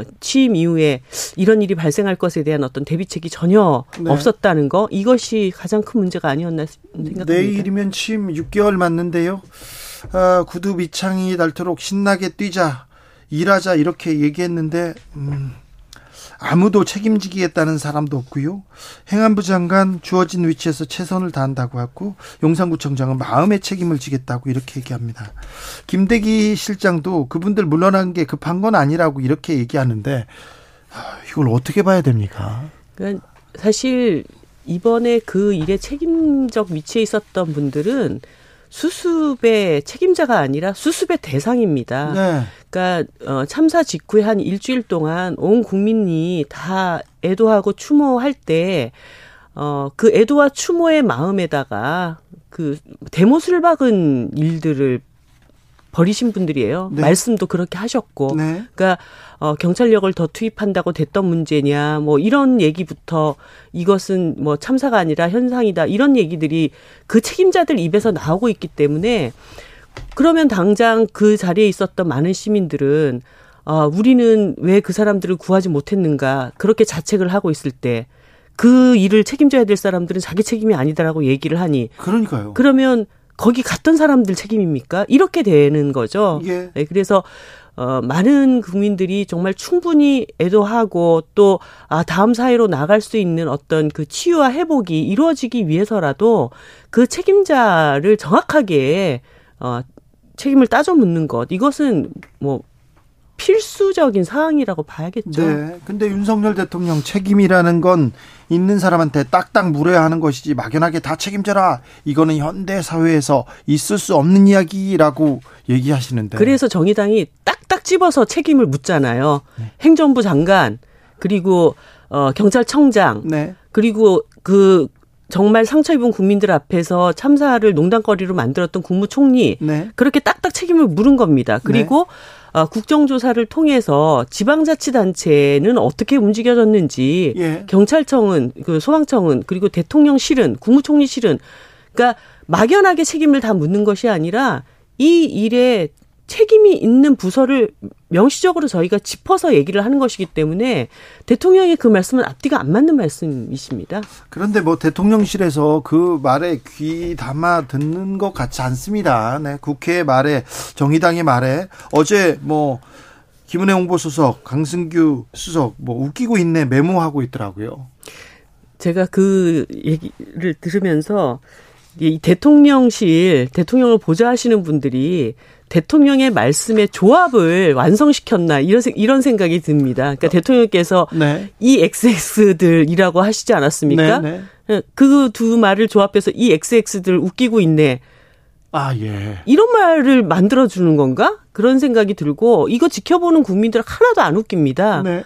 지금 어뭐 그것이 그렇죠, 사, 사적인 이야기다 할지라도 그렇죠. 지금 웃긴 뭐 웃긴 그 사담을 할 때가 아니지 않습니까? 그렇습니다. 네. 어, 대통령은 뭐 김대기 실장이 웃기고 있네 메모 관련해서 윤 대통령이 징계 관련 말씀 없었다고 얘기하는데 그냥 지나갈 것 같습니다. 그러니까 그 대통령께서 이전에는 어떻게 일을 하셨는지를 모르겠지만 지금은 국민의 대표자이지 않습니까? 네. 그러니까 자기 사람 챙기는 것이 아니라 국민의 마음을 챙기는 자리인데 그 직분의 어떤 의미를 좀 충분히 더 깨달으셔야 되지 않을까? 네.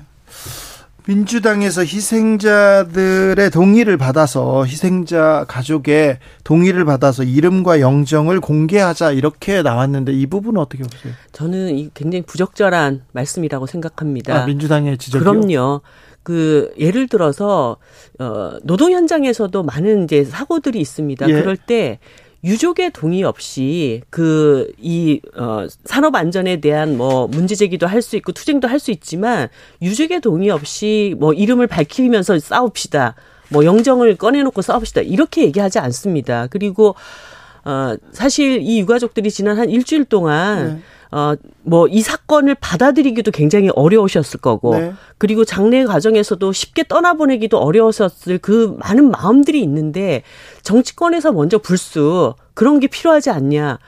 그러면 유가족들이 이런 말씀을 어떻게 받아들일지, 뭐, 예를 들어서, 어, 유가족들이 우리 이제 진상규명을 위해서 이걸 다 밝히겠다. 이렇게 얘기를 전해온 바도 없기 때문에 그런 얘기를 벌써 외부에서 어, 꺼낸다는 것은 적절하지 않은 말씀이라고 생각합니다. 이재명 민주당 대표도 유족이 동의하면 동의하면 이름 영정 사정 공개하자 얘기합니다. 근데 그것도 이제 가정이잖아요. 네. 동의해 오셨다도 아니고 동의하면이라고 하는 말씀으로 시작된 그런 말은 저는 좀 받아들이기 어렵습니다. 어, 오늘도 민주당사에 대한 압수수색이 있었습니다. 16일 전에도 있었고요. 어, 이재명 대표의 측근들한테 이렇게 수사가 계속 진척되는 과정인 것 같은데 아, 정의당에서는 어떻게 보고 계십니까? 저는 뭐 1차, 2차 압수수색 과정이 예. 그 당시 이제 국정감사 첫날이었고 예. 또 대통령 시정연설이 있었던 날이고 오늘은 이제 한마디로 국회까지 어, 압수수색이 들어온 상황입니다. 예. 그러니까 어, 이것이 정말 수사를 위한 이제 압수수색 꼭 필요한 압수수색이었는가라고 할 때 그 압수수색 과정, 집행 과정에 대한 과도함에 대한 걱정은 제가 많이 있습니다. 네. 하지만 또 이재명 대표의 어떤 측근들의 어, 어떤 그 범죄 사실이라고 하는 것이 국민들 앞에 지금 다 또 밝혀지고 있는 그런 상황이기 때문에 국민들이 또 많은 실망감도 갖고 계실 거라고 보고 그런 점에서 뭐 실체적인 진실들이 빨리 규명이 돼서 이 사태가 정리가 되는 게 필요하지 않을까 생각됩니다.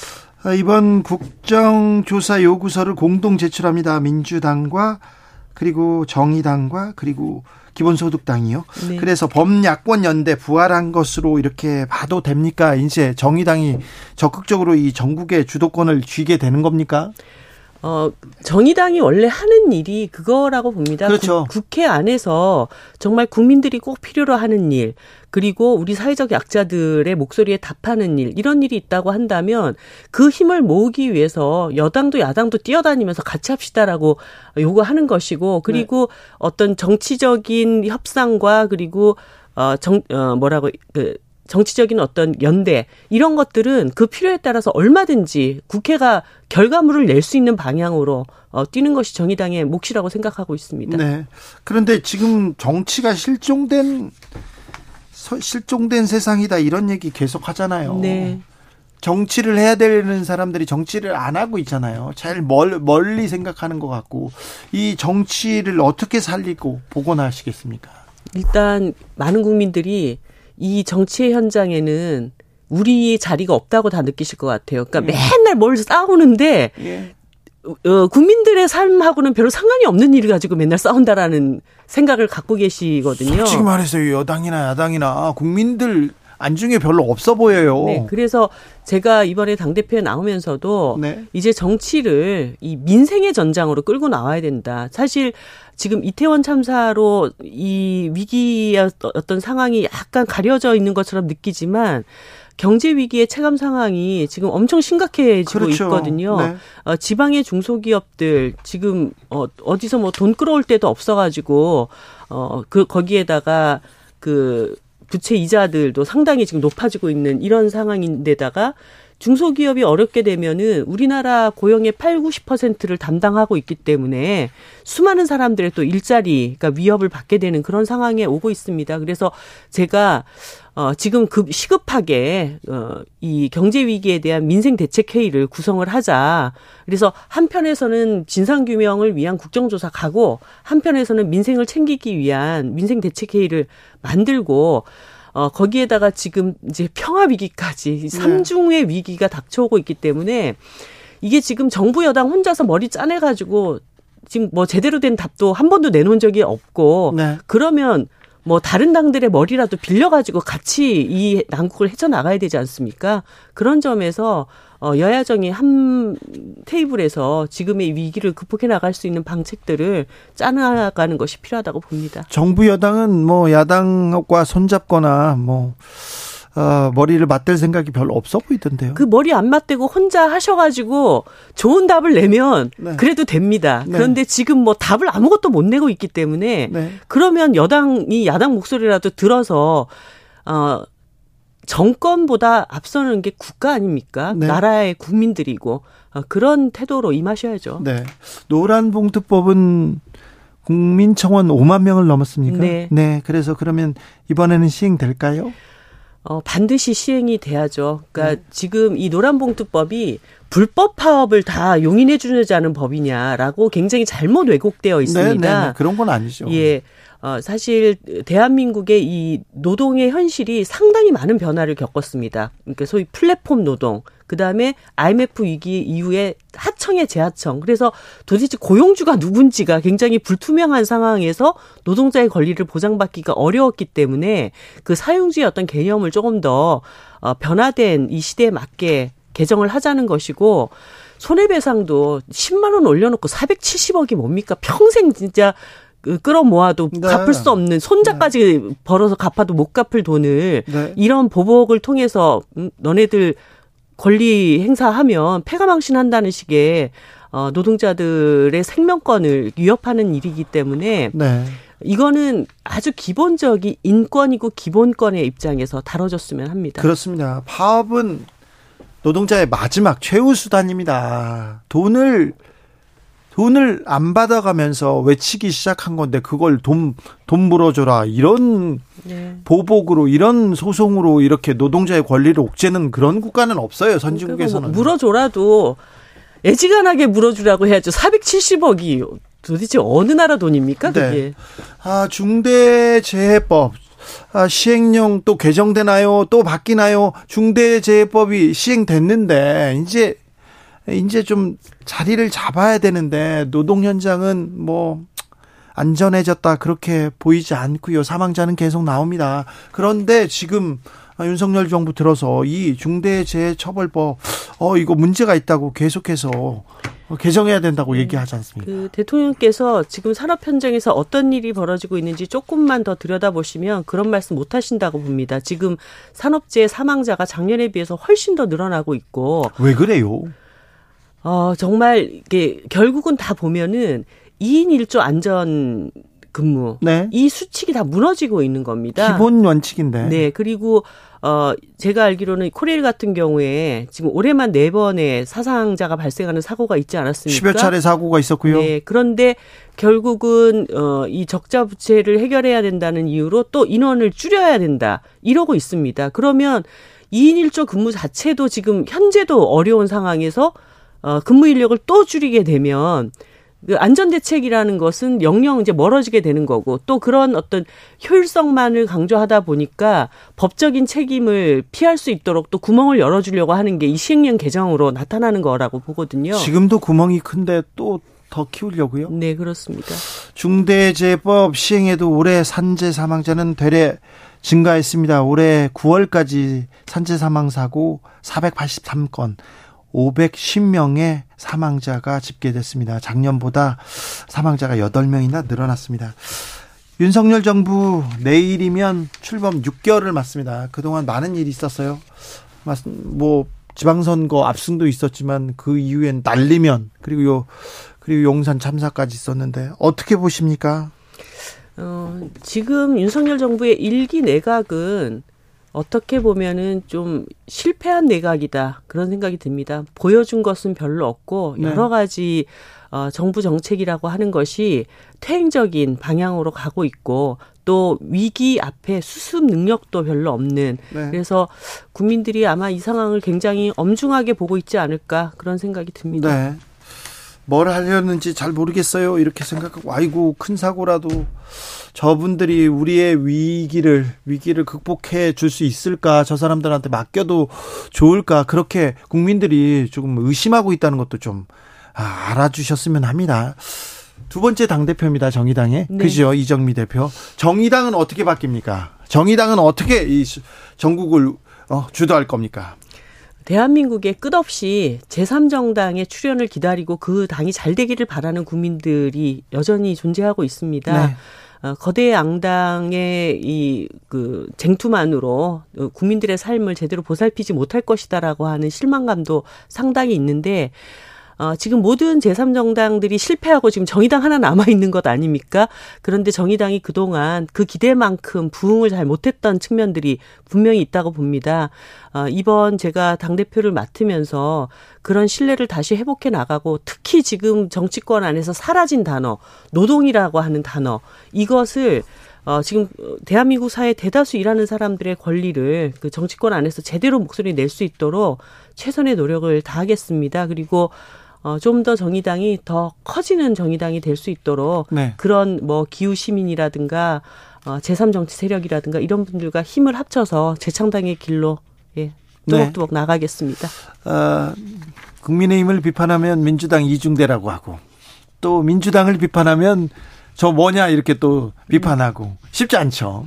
예, 제가 이제 그래서 네. 그런 얘기에 네. 더 이상 휘둘리지 않으려고 합니다. 네. 그러니까 어, 대, 대한민국의 제3정당이 꼭 그 양당이 깔아놓은 판에 이 편 들 거냐 저 편 들 거냐 그러려고 존재하는 건 아니잖아요. 네. 정의당의 기준과 원칙을 가지고 그 어, 정의당의 정치를 해나가는 과정에 뭐 국민의힘도 민주당도 같은 길을 가게 되면 손을 잡는 거고 아닐 때는 단호하게 비판하고 그런 정의당의 정체성을 뚜렷이 만들어 가겠습니다. 알겠습니다. K837님께서 요즘 시린 계절만큼 노동자들의 마음도 시립니다. 그렇죠.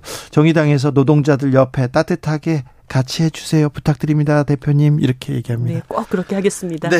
정의당 이정민, 이정미 대표와 말씀 나눴습니다. 감사합니다. 네, 고맙습니다. 정치 피로. 사건 사고로 인한 피로, 고달픈 일상에서 오는 피로. 오늘 시사하셨습니까? 경험해 보세요.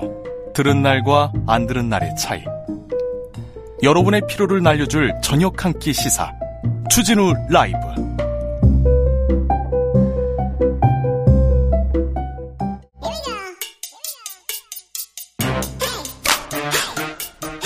뉴스를 향한 진지한 고민 기자들의 수다. 라이브 기자실을 찾은 오늘의 기자는 은지호 기업 시사인 김은지입니다. 미국 중간 선거 어떻게 됐어요? 궁금합니다. 네, 우선은 나눠서 볼 수 있는데요. 네. 하원 같은 경우에는 공화당 우세라고 볼 수 있고요. 예. 그리고 상원은 끝까지 지켜봐야 될 상황이다. 이렇게 보시면 될 것 같습니다. 그래요? 한국에서는 바로 이 선거 결과가 나오기 때문에 왜 이렇게 빨리 안 나오나 이렇게 의아하실 텐데요. 네. 상대적으로 한국보다 이제 미국의 선거 개표 시스템이라고 하는 것이 좀 덜 한다라고 말하면 좀 그렇겠지만 한국보다 예. 발전된 나라는 거의 없어요. 네, 이제 사, 실 한국의 선거 관리 시스템은 외국에서 배우러 올 정도로 굉장히 잘 되어 있고요. 네. 뿐만 아니라 미국은 연방제 국가이기 때문에 주마다 굉장히 시스템이 달라서 속도가 좀 느린 편입니다. 네. 이제 그럼에도 불구하고 앞서서는 공화당이 굉장히 선전할 거다라는 예측들이 미국 보도에 많이 나왔었는데요. 그것만큼은 아니다. 레드웨이브는 없었다. 이런 이야기들이 나오고 있습니다. 아, 그렇습니까? 네. 아무튼 상원이 어떻게 될지 참 걱, 관심이 주목됩니다. 결과에 따라서 어떤 변화가 예상됩니까? 네, 이제 아무래도 이제 하원은 공화당 다수당일 가능성이 이제 아주 크기 때문에 그걸 먼저 보시면요. 바이든 대통령으로서는 여러 가지 브레이크를 안게 되는 상황입니다. 왜냐하면 야당이 이제 국정 운영에 있어가지고 여러 가지로 이제 브레이크를 걸 가능성이 크기 때문인데요. 특히나 미국에서는 중요한 게 지금 인력조사위거든요. 어, 트럼프 대통령 그 선거 관련해 가지고는 대선 때 그걸 부정선거다라고 해서 지지자들이 국회를 쳐들어가서 사람이 죽거나 다쳤던 사건이 있었습니다. 네. 이와 관련해서 트럼프 대통령이 얼마나 연관되어 있었는지를 조사하고 있는 청문회인데요. 이것들에 대해서 공화당이 계속 반대하고 있어서 그게 이제 아예 없어지고 오히려 바이든 대통령의 아들과 관련된 청문회가 열릴 수 있다. 이런 전망도 나오고 있고요. 저기도 네, 미국도 참 굉장히 이제 정책 양극화가 심하다 보니까 네. 예, 이러한 정쟁적 요소들이 크게 펼쳐질 수 있다라고 하는 것이고요. 뿐만 아니라 대외 정책에서도 바이든 대통령이 하려고 했던 것들이 좀 많이 역진할 수 있다라는 예측도 나오고 있습니다. 2024년 대선 얘기 벌써 나옵니다. 트럼프 아, 출마한다는 얘기 벌써부터 뭐 나옵니다. 네, 그 이야기가 사실 가장 관심이 가는 이슈일 겁니다. 왜냐하면 이번 중간선거를 전초전으로 해서 2024년 대선 결과까지 영향을 미칠 수 있다라고 하는 것이기 때문인데요. 트럼프 전 대통령은 이미 대선 출마 선언 하겠다라는 식의 이야기를 하고 있습니다. 예, 15일에 플로리다 판비치 마라라고 해서 본인의 별장이 있는 곳이죠. 네. 여기서 중대 발표할 것이다라고 하면서 대선 출마 선언을 예고하기도 했었는데요. 네. 이번에 또 이제 플로리다 주지사가 재선을 했는데 공화당의 강력한 대선 후보 경쟁자이거든요. 네. 그 사람에 대해서도 경고성 발언을 날리기도 했었습니다. 그 사람이 출마한다면 크게 다칠 수 있을 것이다라고 하면서 아, 네. 디센티스 플로리다 주지사에 대해서 견제구를 날렸는데요. 뿐만 아니라 예비 공화당 예비 경선에서 맞붙게 된다면 그와 관련돼 있는 부적절한 정보를 공유하겠다라는 말도 꺼냈습니다. 알겠습니다. 트럼프의 아, 대선 출마 아, 참 미국 정치는 어디로 가나. 9번 그룹님 트럼프가 온다. 어, 오고야 말고 오고야 말았어요 벌써. 네, 뭐 이번- 물론 좀 지켜봐야 되겠지만 이번 선거 때 엄청나게 선거 운동을 했었죠. 네, 예. 엄청나게 활발하게 뛰, 뛰고 있더라고요. 인기도 좋아요.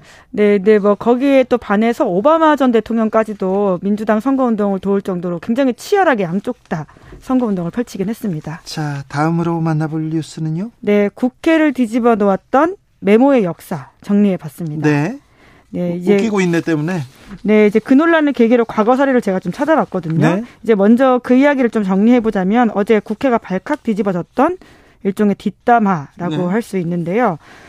예, 이태원 참사와 관련해서 대통령실이 국정감사를 받고 있는 상황이었고 강덕구 민주당 의원이 질의하고 있던 중에 김은혜 홍보수석과 강승규 시민사회수석이 수첩에 웃기고 있네라고 썼다가 황급히 지우는 모습이 카메라에 잡혔습니다. 네 김은혜 수석 뭐래요 네, 이제 사적인 대화를 주고받았던 것이다라고 하면서 단연코 국회에 대해서 이야기한 것이 아니다라는 해명을 했는데요. 그래도 그래도요 굉장히 부적절하죠. 이제 네. 그래서 운영위 같은 경우에는 여당 원내대표가 위원장이기 때문에 주호영 위원장이 어제 진행을 했거든요. 예. 문제가 있다라는 것들을 주호영 위원장도 지적을 했고요. 어떤 이야기 했는지 좀 밝히면 그 민주당 의원들한테 오해가 풀릴 수 있을 네. 것이다라고 했지만 어떤 내용 했는지도 밝히지 않았습니다. 네. 이제 그러다 보니까 민주당 차원에서는 국회 모욕죄를 물어서 반드시 두 수석을 고발 조치해야 되겠다 이렇게까지 이- 밝히고 있습니다. 과거에도 메모가 좀 논란이 된 적이 있어요 네, 2014년 박근혜 정부 시절 벌어졌던 일인데요. 이제 그때도 국회 국정감사 중이었습니다.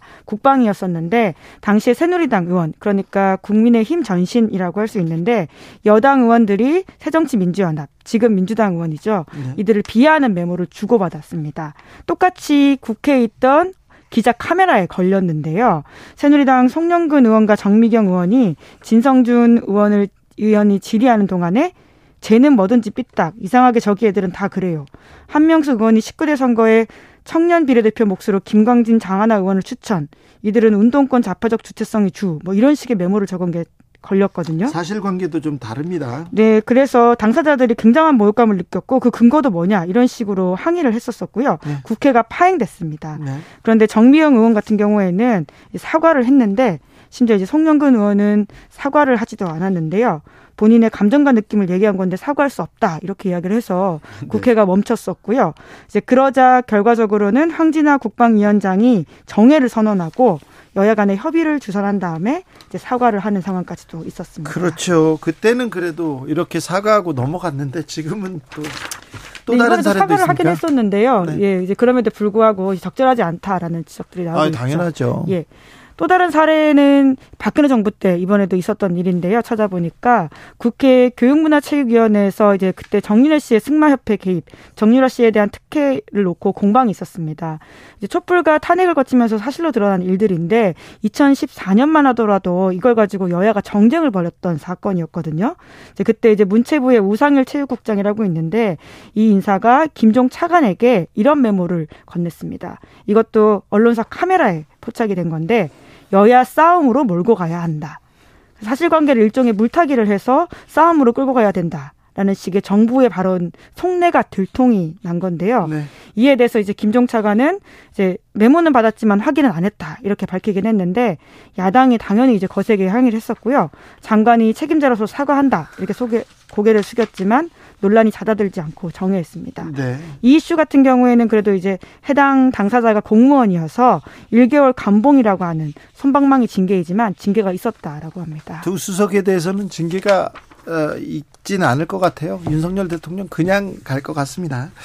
어, 마지막으로 만나볼 뉴스는요? 네, 여야 합의로 고발당한 기관장이 있습니다. 백경란 예. 질병관리청장 말하는 거죠? 네, 그렇습니다. 보통 여야가 굉장히 서로 의견이 맞지 않아서 싸움을 곧잘 벌이는데요.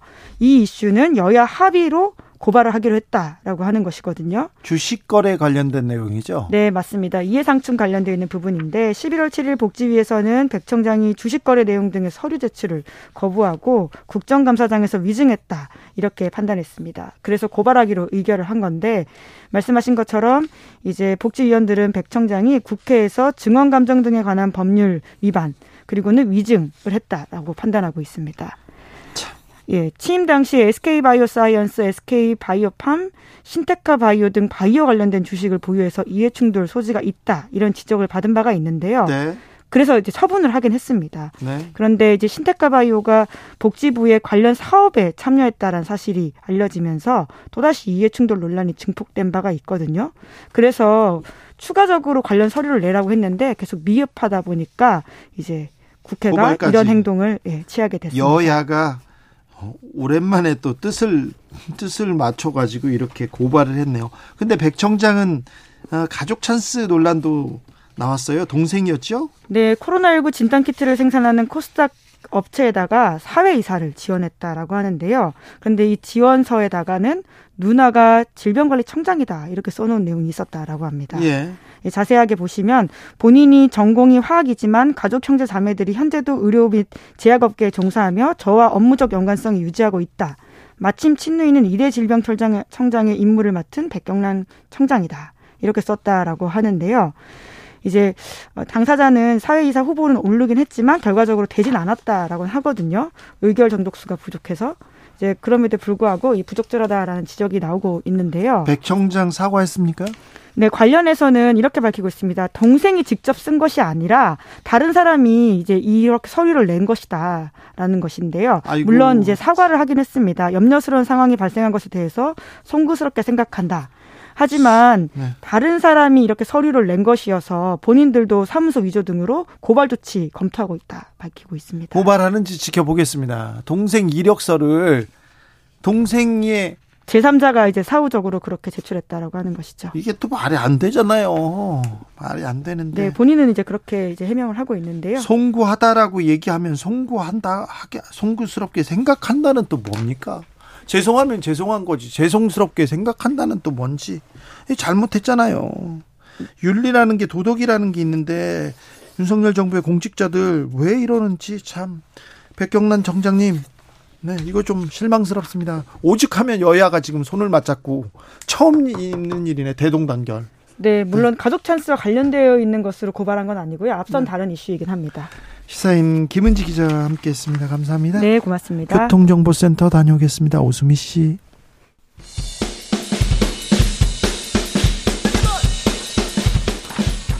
오늘 이 뉴스를 주목하라 이슈 티키타카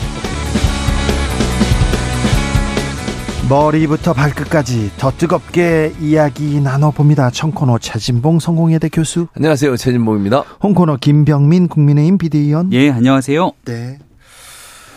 아, 더불어민주당에서 이태원 참사 희생자 명단 사진 공개해야 한다 이렇게 주장하면서 정쟁에 불이 붙고 있는데 어떻게 보십니까 최진봉 교수님? 뭐 일단 저는 유가족들의 동의가 있다면 공개해도 된다고 생각해요.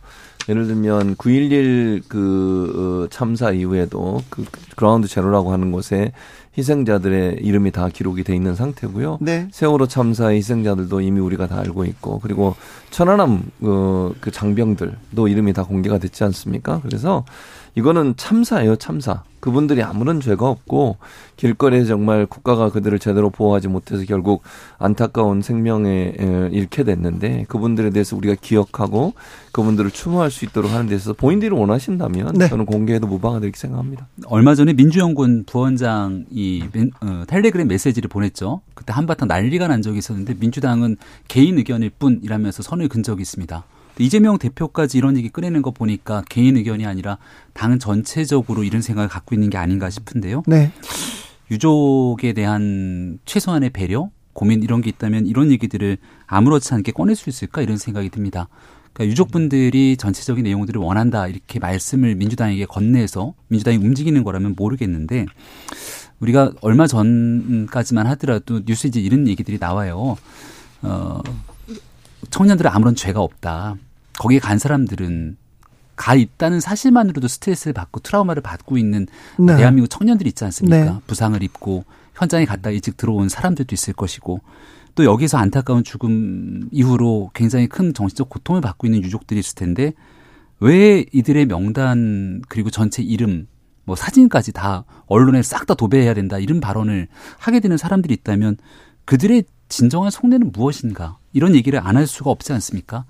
단 아주 작은 가능성이라도 정치적인 목적으로 그들의 행위들이 비춰져서는 안 되는데 민주당이 하고 있는 지금 현재 상황들은 진솔한 그들의 행동이라고 보기에는 상당한 문제가 있다고 저는 그러니까 생각합니다. 싹다 모두 다가 아니라 아까 말씀드린 것처럼 정말 유가족들이 원하는 경우 경기도 같은 경우에 유가족 한 분이 그걸 요청을 하셔가지고 그 빈소에 실제 사진과 어, 위패를 놓은 경우가 있습니다. 네. 그래서 정말 유가족들이 원하는 경우에 한해서라고 말씀을 드리고 싶고요. 네. 이게 전체 모두 다 싹 하라는 게 아니에요.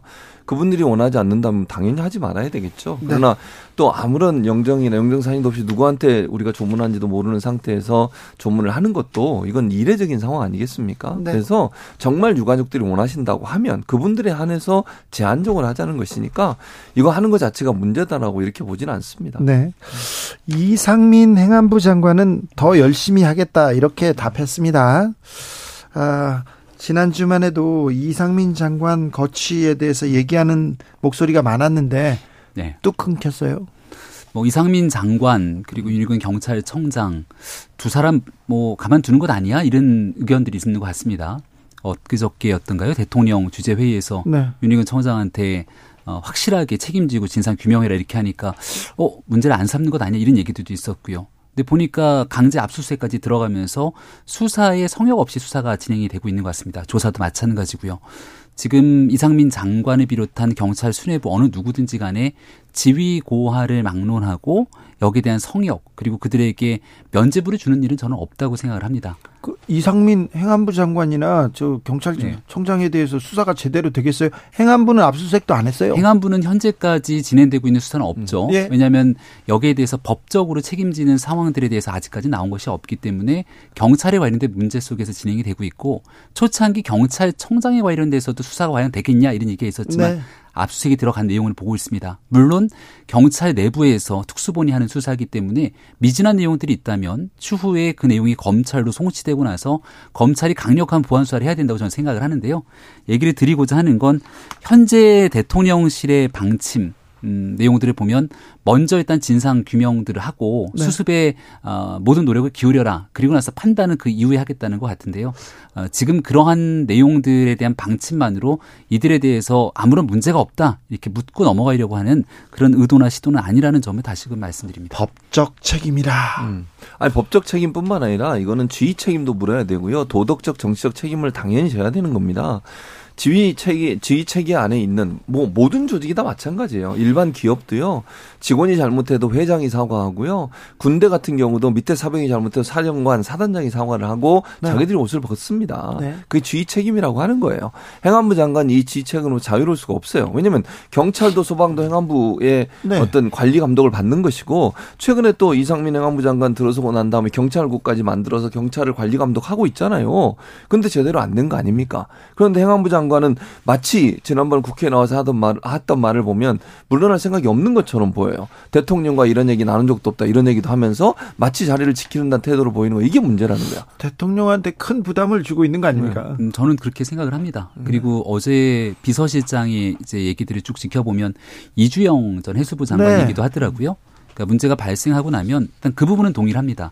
최선을 다해서 과거에 잘못했던 일들 충분히 대비하고 예, 어, 예방하기 위한 노력들을 어, 다 하지 못해서 큰 사고가 났더라도 이 문제를 수습하고 유족들의 아픔을 달래고 그 이후에 보상이라든지 많은 일들을 노력을 해야 되는 건 맞기 때문에 근데 이제 한편 생각해 보면 이주영 장관과 이상민 장관은 좀 다른 것 아니야? 그렇죠. 이런 생각이 드는 이유는 네. 당시 바로 어, 사고 현장으로 내려가서 수염을 덥수룩하게 기르고 안 어, 올라왔어요. 유가족들과 함께 마지막 순간까지 네. 이 사고 수습을 위해서 노력했던 이주영 장관의 모습, 뭐 비판도 있었습니다만 그래도 열심히 하는구나라고 하는 공감대가 꽤 있었다고 생각을 합니다. 네.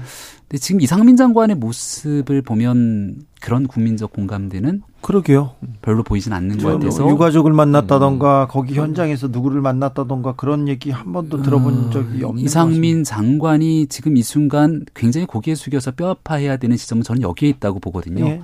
어, 대한민국에 있는 공직자들이 모든 것들을 다 사전에 예방하고 또 행안부 장관으로 주무부처 책임관의 장입니다만 경찰 소방으로부터 보호도 받지 못했던 측면도 있어요. 근데 그러면 그 후속 조치에 대해서 그 마음들을 어루만질 수 있는 행동 예. 그리고 거기에 조심해야 되는 발언 이런 내용들이 뒤따라야 되는데 그런 공감대가 잘 형성되지 못하고 있는 일들이 이상민 장관을 조금 더 어, 운신의 보고 좁게 만드는 것은 아닌가 생각됩니다. 하이드님께서 피의자가 경찰 인사권을 쥐고 있는데 경찰이 어떻게 수사를 제대로 하겠어요? 그러는데 네. 이 참사를 바라보는 정부의 태도 어제 웃기고 있네. 이 메모에서 드러난다고 보입니다. 당연하죠. 그게 웃기고 있네가 뭡니까? 아니, 물론 저는 이렇게 생각해요. 야당 의원이 질의라는 상태에서 그 글- 글사를 썼다고 하면 상식적인 선에서 보면 국회 무시하는 행동 맞아요. 그러니까 물론 김은혜 어, 수석은 그게 아니라고 본인이 해명을 했지만 누가 봐도 이거는 그렇게 이해될 수는 또 뭐 측면이 분명히 있는 거고 딱 그걸 100번 양보해서 김은혜 수석이 얘기했단 말이 맞다 해도 그것도 큰 문제예요. 왜냐면 생각해 보세요. 수석이라는 사람들이 거기 앉아가지고 지금 이 엄중한 상황에서 12구 사태, 12구 참사 때문에 국민들이 화가 나 있고 그 다음에 대통령실을 향해 수석들이 제대로 일했는지 하는 부분에 질의하고 있는 상황이잖아요. 그러면 정말 정신 똑바로 차리고 질문에서 듣고 제대로 답변할 생각을 해야지. 킥킥거리면서 거기서 그렇게 웃기고 있네. 만약에 본인들 말처럼 사적인 대화에 대해서 얘기했다고 해도 얘기했다고 하더라도 그게 말이 됩니까? 그 자리가 그 사적 대화를 할 수 있는 자리입니까 지금? 국정감사장이 대통령실을 향해서 지금 질의하고 있어요. 국회의원들이 국민을 대신해서. 그럼 반성하고 제대로 대처하지 못한 부분에서 국민 앞에 정말 사죄해야 되는 상황이 있는 사람들이 사적인 대화를 하면서 웃기고 있느라고 글씨를 쓸 수 있냐고요 거기에. 대체 이 지금의 이 참사를 어떤 관점에서 보고 있냐를 보여주는 아주 단적인 사례예요. 뭐더 어, 거센 비판을 해도 입이 열 개라도 할 말이 없죠. 김대기 실장도 입이 열 개라도 할 말이 없다 이렇게 얘기를 했는데요. 어, 대통령의 얼마 전 발언을 보면 책임이 있는 사람에게 딱 책임을 물어야 된다는 얘기를 한 적도 있습니다. 근데 이제 국회 국정감사에서 김대기 실장에게 이제 야당 의원이 또 묻지 않습니까? 어떤 그 대통령실 내에서 책임지는 인사가 있냐? 근데 거기에 대해서 명확하게 말을 하질 못하고 있는 상황인 것 같습니다. 왜냐하면 그동안 있었던 일에 대해서 이제 명확하게 현장에서의 책임들을 묻다 보니까 그래도 국정 상황실에서 기민하게 대응했다. 이렇게 얘기하지만 국민들께서는 바라보는 감정들이 꼭 그렇지는 않은 것 같아요. 근데 적어도 어제 있었던 운영위원회 그 국감 자리에서는 명확한 책임이 있는 거죠. 잘못한 일이 있고. 근데 이런 일에 대해서 이제 엄중 경고 그리고 뭐 후속 조치 등이 좀 뒤따라야 된다는 의견들도 있는데 네. 왜냐하면 이제 예산 정국 아닙니까? 조금 있으면 뭐 여기에 대한 진상 조사는 당연히 규명대로 하지만 윤석열 정부 들어서 첫 번째 편성되고 제출된 예산안을 처리 통과하는 키는 결국은 야당 이 쥐고 있을 수밖에 없죠. 지금 거대 의석을 갖고 있기 때문에 네. 여기에 대해서 어느 정도 국민들 경제 또 북한 문제 아, 해결해야 되는 많은 일들 속에서 그래도 집권당의 무거운 책임감을 안고 있다면 어, 의도적으로 야당을 좀 자극하거나 하는 일들은 굉장히 조심했었어야 되는데 이 일에 대해서는 아주 안타까운 마음들 뭐 이루 뭐 더 말을 꺼내기가 어려울 정도로 참 참담합니다. 대통령실에서 그런데 이 수석에 대해서 뭐 징계를 하거나 뭐뭐 사과 사과는 나왔습니다만 뭘 처리를 할까요? 그러니까 엄중 경고 메시지 정도는 나오지 않을까 싶은데요. 엄중 경고요? 예, 그러니까 왜냐하면 이 발언에 대한 문제이고 또 김은혜 수석이 어 여러 가지 얘기를 하면서 이제 사과를 하고 또 눈시를 적시고 했던 측면들이 있습니다만은 어, 최소한 김대기 실장이라든지 관련돼서 이 이런 일들이 이제 재발돼서는 안 되는 것 아니겠습니까? 네. 앞으로 어, 국회 내에서 해야 되는 정기 국회 내에 많은 일들이 남아 있는 만큼 어, 충분하다 싶을 정도의 어, 추가적인 그래도 어, 뭔가의 대책들은 나와야 된다고 저는 네, 생각합니다. 저는 이제 대통령께 조언을 하자면 인사나 아니면 어떤 인사 조치를 하는 것이 국민들한테 보여지는 메시지예요. 예, 저는 그렇죠. 그렇게 생각해요. 예. 그러니까 이게 지금 참사 터지고 나서 12구 참사 터지고 나서 책임지는 사람이 아직도 한 명도 없어요. 예. 그러면서 계속 수사 끝나면 하겠다 수사 끝나면 국민들은 그걸 원하는 게 아니에요. 네. 누군가 문제가 있는 사람들에 대해서 인사 조치를 하는 것이 사인으로 들릴 수 있다는 거죠. 대통령이 너무 이런 문제에서 어 미온적으로 대처를 하고 지금 수석들이 이런 태도를 보인 것에 대해서도 예전에 수석들이 그러면 제대로 일을 했습니까? 그것도 아니잖아요. 그 비서실장 이번 참사에서 뭐 존재감을 보인 게 있습니까? 그것도 전혀 없어요.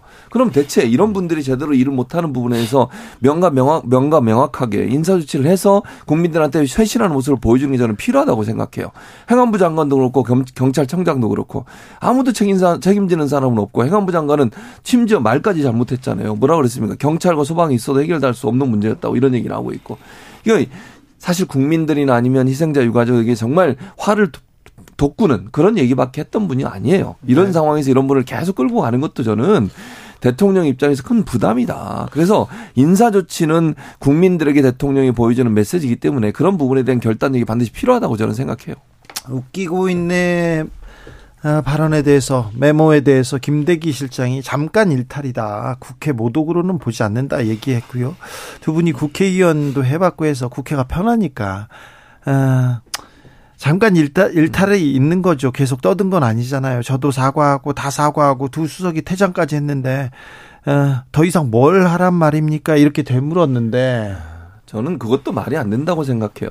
아니 그러면 그렇게 국회를 잘 알고 국회의원까지 했던 사람들이 본인이 만약 그런 대우를 당했다면 가만히 있었겠습니까? 그러면 아니 이 강승규 이번에 두 분이 본인이 국회의원이고 질의하고 있는 상태에서 반대당에 있는 사람이 반대당에 있는 수석이 그런 글을 썼으면 가만히 있었겠죠 이분들이? 네. 제가 볼 때는 두 배 세 배 더 화를 냈을 거예요. 조성빈님께서 웃기고 있네 그 말이 국민들을 울리고 있습니다. 직업적 방어론자 김병민도 말을 못하네요 이 부분에 대해서. 아, 저는 직업적 방어론자는 아니고요. 아닙니까? 네, 그럼요. 네. 잘못된 일은 잘못됐다고 당연히 아, 말씀드리고 그렇죠. 네. 또 어, 무리하게 주장하고 있는 일들에 대해서는 사실관계를 바로잡는 일들을 하고 있는데 네. 이 일에 대해서는 누가 뭐래도 어, 잘못된 일이죠. 네. 그리고 어, 잘못된 잘못되면 잘못했다고 또 김병민은 얘기합니다. 잘못된 일에 대해서 좀 후속 조치들이 뒤따라야만 네. 대통령실에 있는 참모들은 본인들을 위해서 그 자리에 있는 거 아니잖아요. 그러게요. 대통령한테 부담을 계속 주는 이렇게 거죠. 주는 것 윤석열 같아요. 대통령의 성공, 성공한 정부를 위해서 그 자리에 있는 사람들 아닙니까? 그러게요. 근데 참, 저는, 사고도 치고 저는 좀 안타까운 게 못하고. 대통령을 진심으로 원하는 사람들이라면 네. 어떻게 행동해야 될까에 대한 고민들을 총체적으로 그 이후에 후속 조치, 대응, 네. 말, 뭐 이런 부분들 총체적인 고민이 필요하다고 좀 네. 쓴소리를 하고 싶습니다. 대통령실도 마찬가지고요. 내각도 마찬가지고요. 그렇죠. 내각도 그렇잖아요. 마찬가지죠. 네. 아니, 그러니까 내각도 그래요. 한, 지금 총리도 그렇고, 예. 행안부 장관도 그렇고. 아니, 누구도, 아, 제가 아까도 말씀드렸잖아요. 국민들이 제가 정말 화가 나는 건 뭐냐면, 정부가 부실하게 대처했다는 건 정부도 인정하잖아요. 한덕수 총리도 인정했어요. 국가가 없었다. 네. 당시에. 그러면 국가가 없는 상태를 만든 그 상황에서 누가 책임을 졌냐고 지금. 아무도 책임진 사람 없어요. 뭘 책임을 졌죠? 사과하면 끝인가요? 아니, 잘못했습니다. 끝? 아니 지금 김대기 실장도 그 수석 두 사람이 그렇게 사과했으면 됐지 않습니까? 이게 말이 되는 소리입니까? 아니 그러고 나면 끝나는 거예요 모든 게? 아니 그런 행동을 하고 그런 문제점을 일으킨 사람들에서 인사 조치가 이루어지지 않는다고 하면 국민들은요 그냥 또 이러고 넘어가는구나 위안무야 이렇게 생각할 수밖에 없어요. 예. 그런 부분에 대한 결단력이 반드시 필요하다는 얘기를 하는 겁니다. 그러게요. 딱딱 책임지는 자세를 좀 보여야 되는데 딱딱 안 책임을 안 집니다. 그러니까요. 아 어떻게 끝날지 네. 어떻게 끝날지 네. 취임 6개월이 됐습니다. 내일이면 6개월이 됩니다.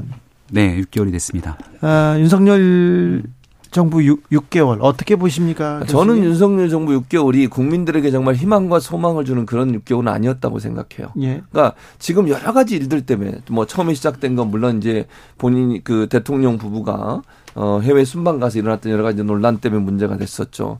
그리고 나서 또 그 갔다 오시면서 발언 때문에 논란이 됐었죠. 그리고 이번 참사 터졌죠. 그리고 지난번에 강남에서 홍수 났을 때 그때도 제대로 대처 못 해가지고 논란이 됐었죠. 아니 계속 논란의 점철이에요. 아니 무슨 소망을 주고 희망을 주고 기대감을 주는 그런 정부가 돼야 돼. 정부 출범한 6개월밖에 안 됐는데 문제 문제 문제 계속 이런 일만 터지고 있잖아요.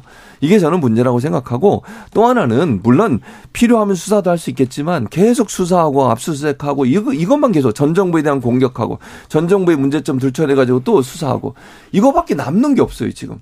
대체 새로운 정부가 들어섰는데 국민들에게 뭔가 비전을 보고 또 경제에 대한 소망을 가지고 또 앞으로 나갈 수 있는 기대감을 갖는 그런 모습이 뭐가 있었습니까 대체 후퇴하는 모습만 보이고 정체된 모습만 보이고 갈등의 요소만 보이고 협치는 없고 아니 거대 야당이 있다고 하면 야당이 마음에 안 들더라도 협치하는 모습이나 자세는 보여야 되는 거 아니겠습니까?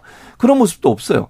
이러니 국민들이 6개월 된 정부에 대해서 어떤 기대감을 가질 수 있을 것인지 좀 안타깝고 상실감이 너무 크다 이런 생각이 듭니다. 너무 혹독하게 악평을 해주셔갖고 어, 윤석열 정부 취임하고 나서 대외적인 환경들이 굉장히 안 좋은 걸 아마 교수님께서도 충분히 인지를 하실 거라고 생각합니다. 네. 뭐 환율 문제부터 물가 문제 여러 가지 어려운 복합적 위기 속에서 국민들께서 겪고 있는 고통이 상당합니다.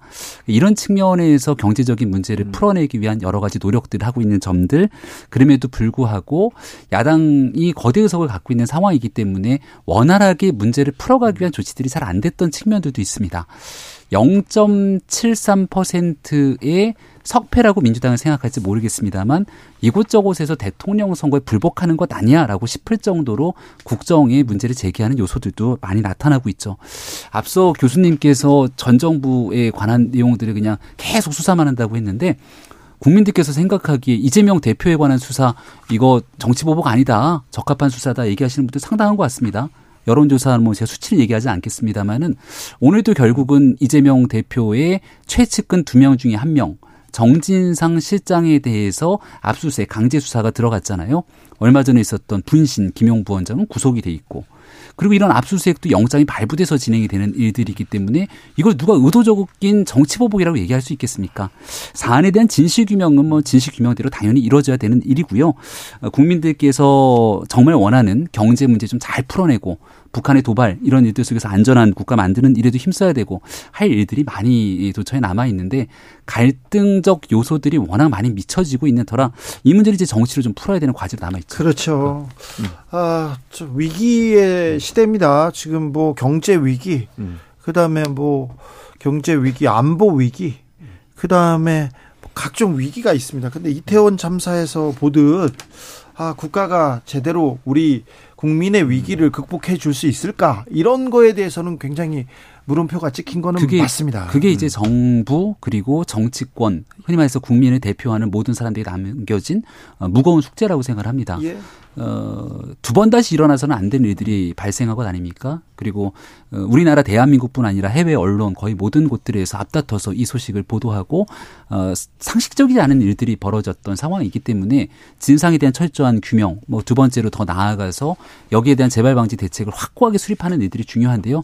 제일 안타까운 건 이제 뉴스가 커지면 이런 일들에 확 집중을 하는데 그러면서 작은 단위 일어나는 뉴스에는 또 뒤로 빠질 수가 있습니다. 오늘도 이 뉴스 중에 저는 눈길을 끌었던 일 중에 하나가 혹시 다루셨는지 모르겠습니다. 코레일에서 열차에 네, 사망한 청년의 사고가 있는데 있어요.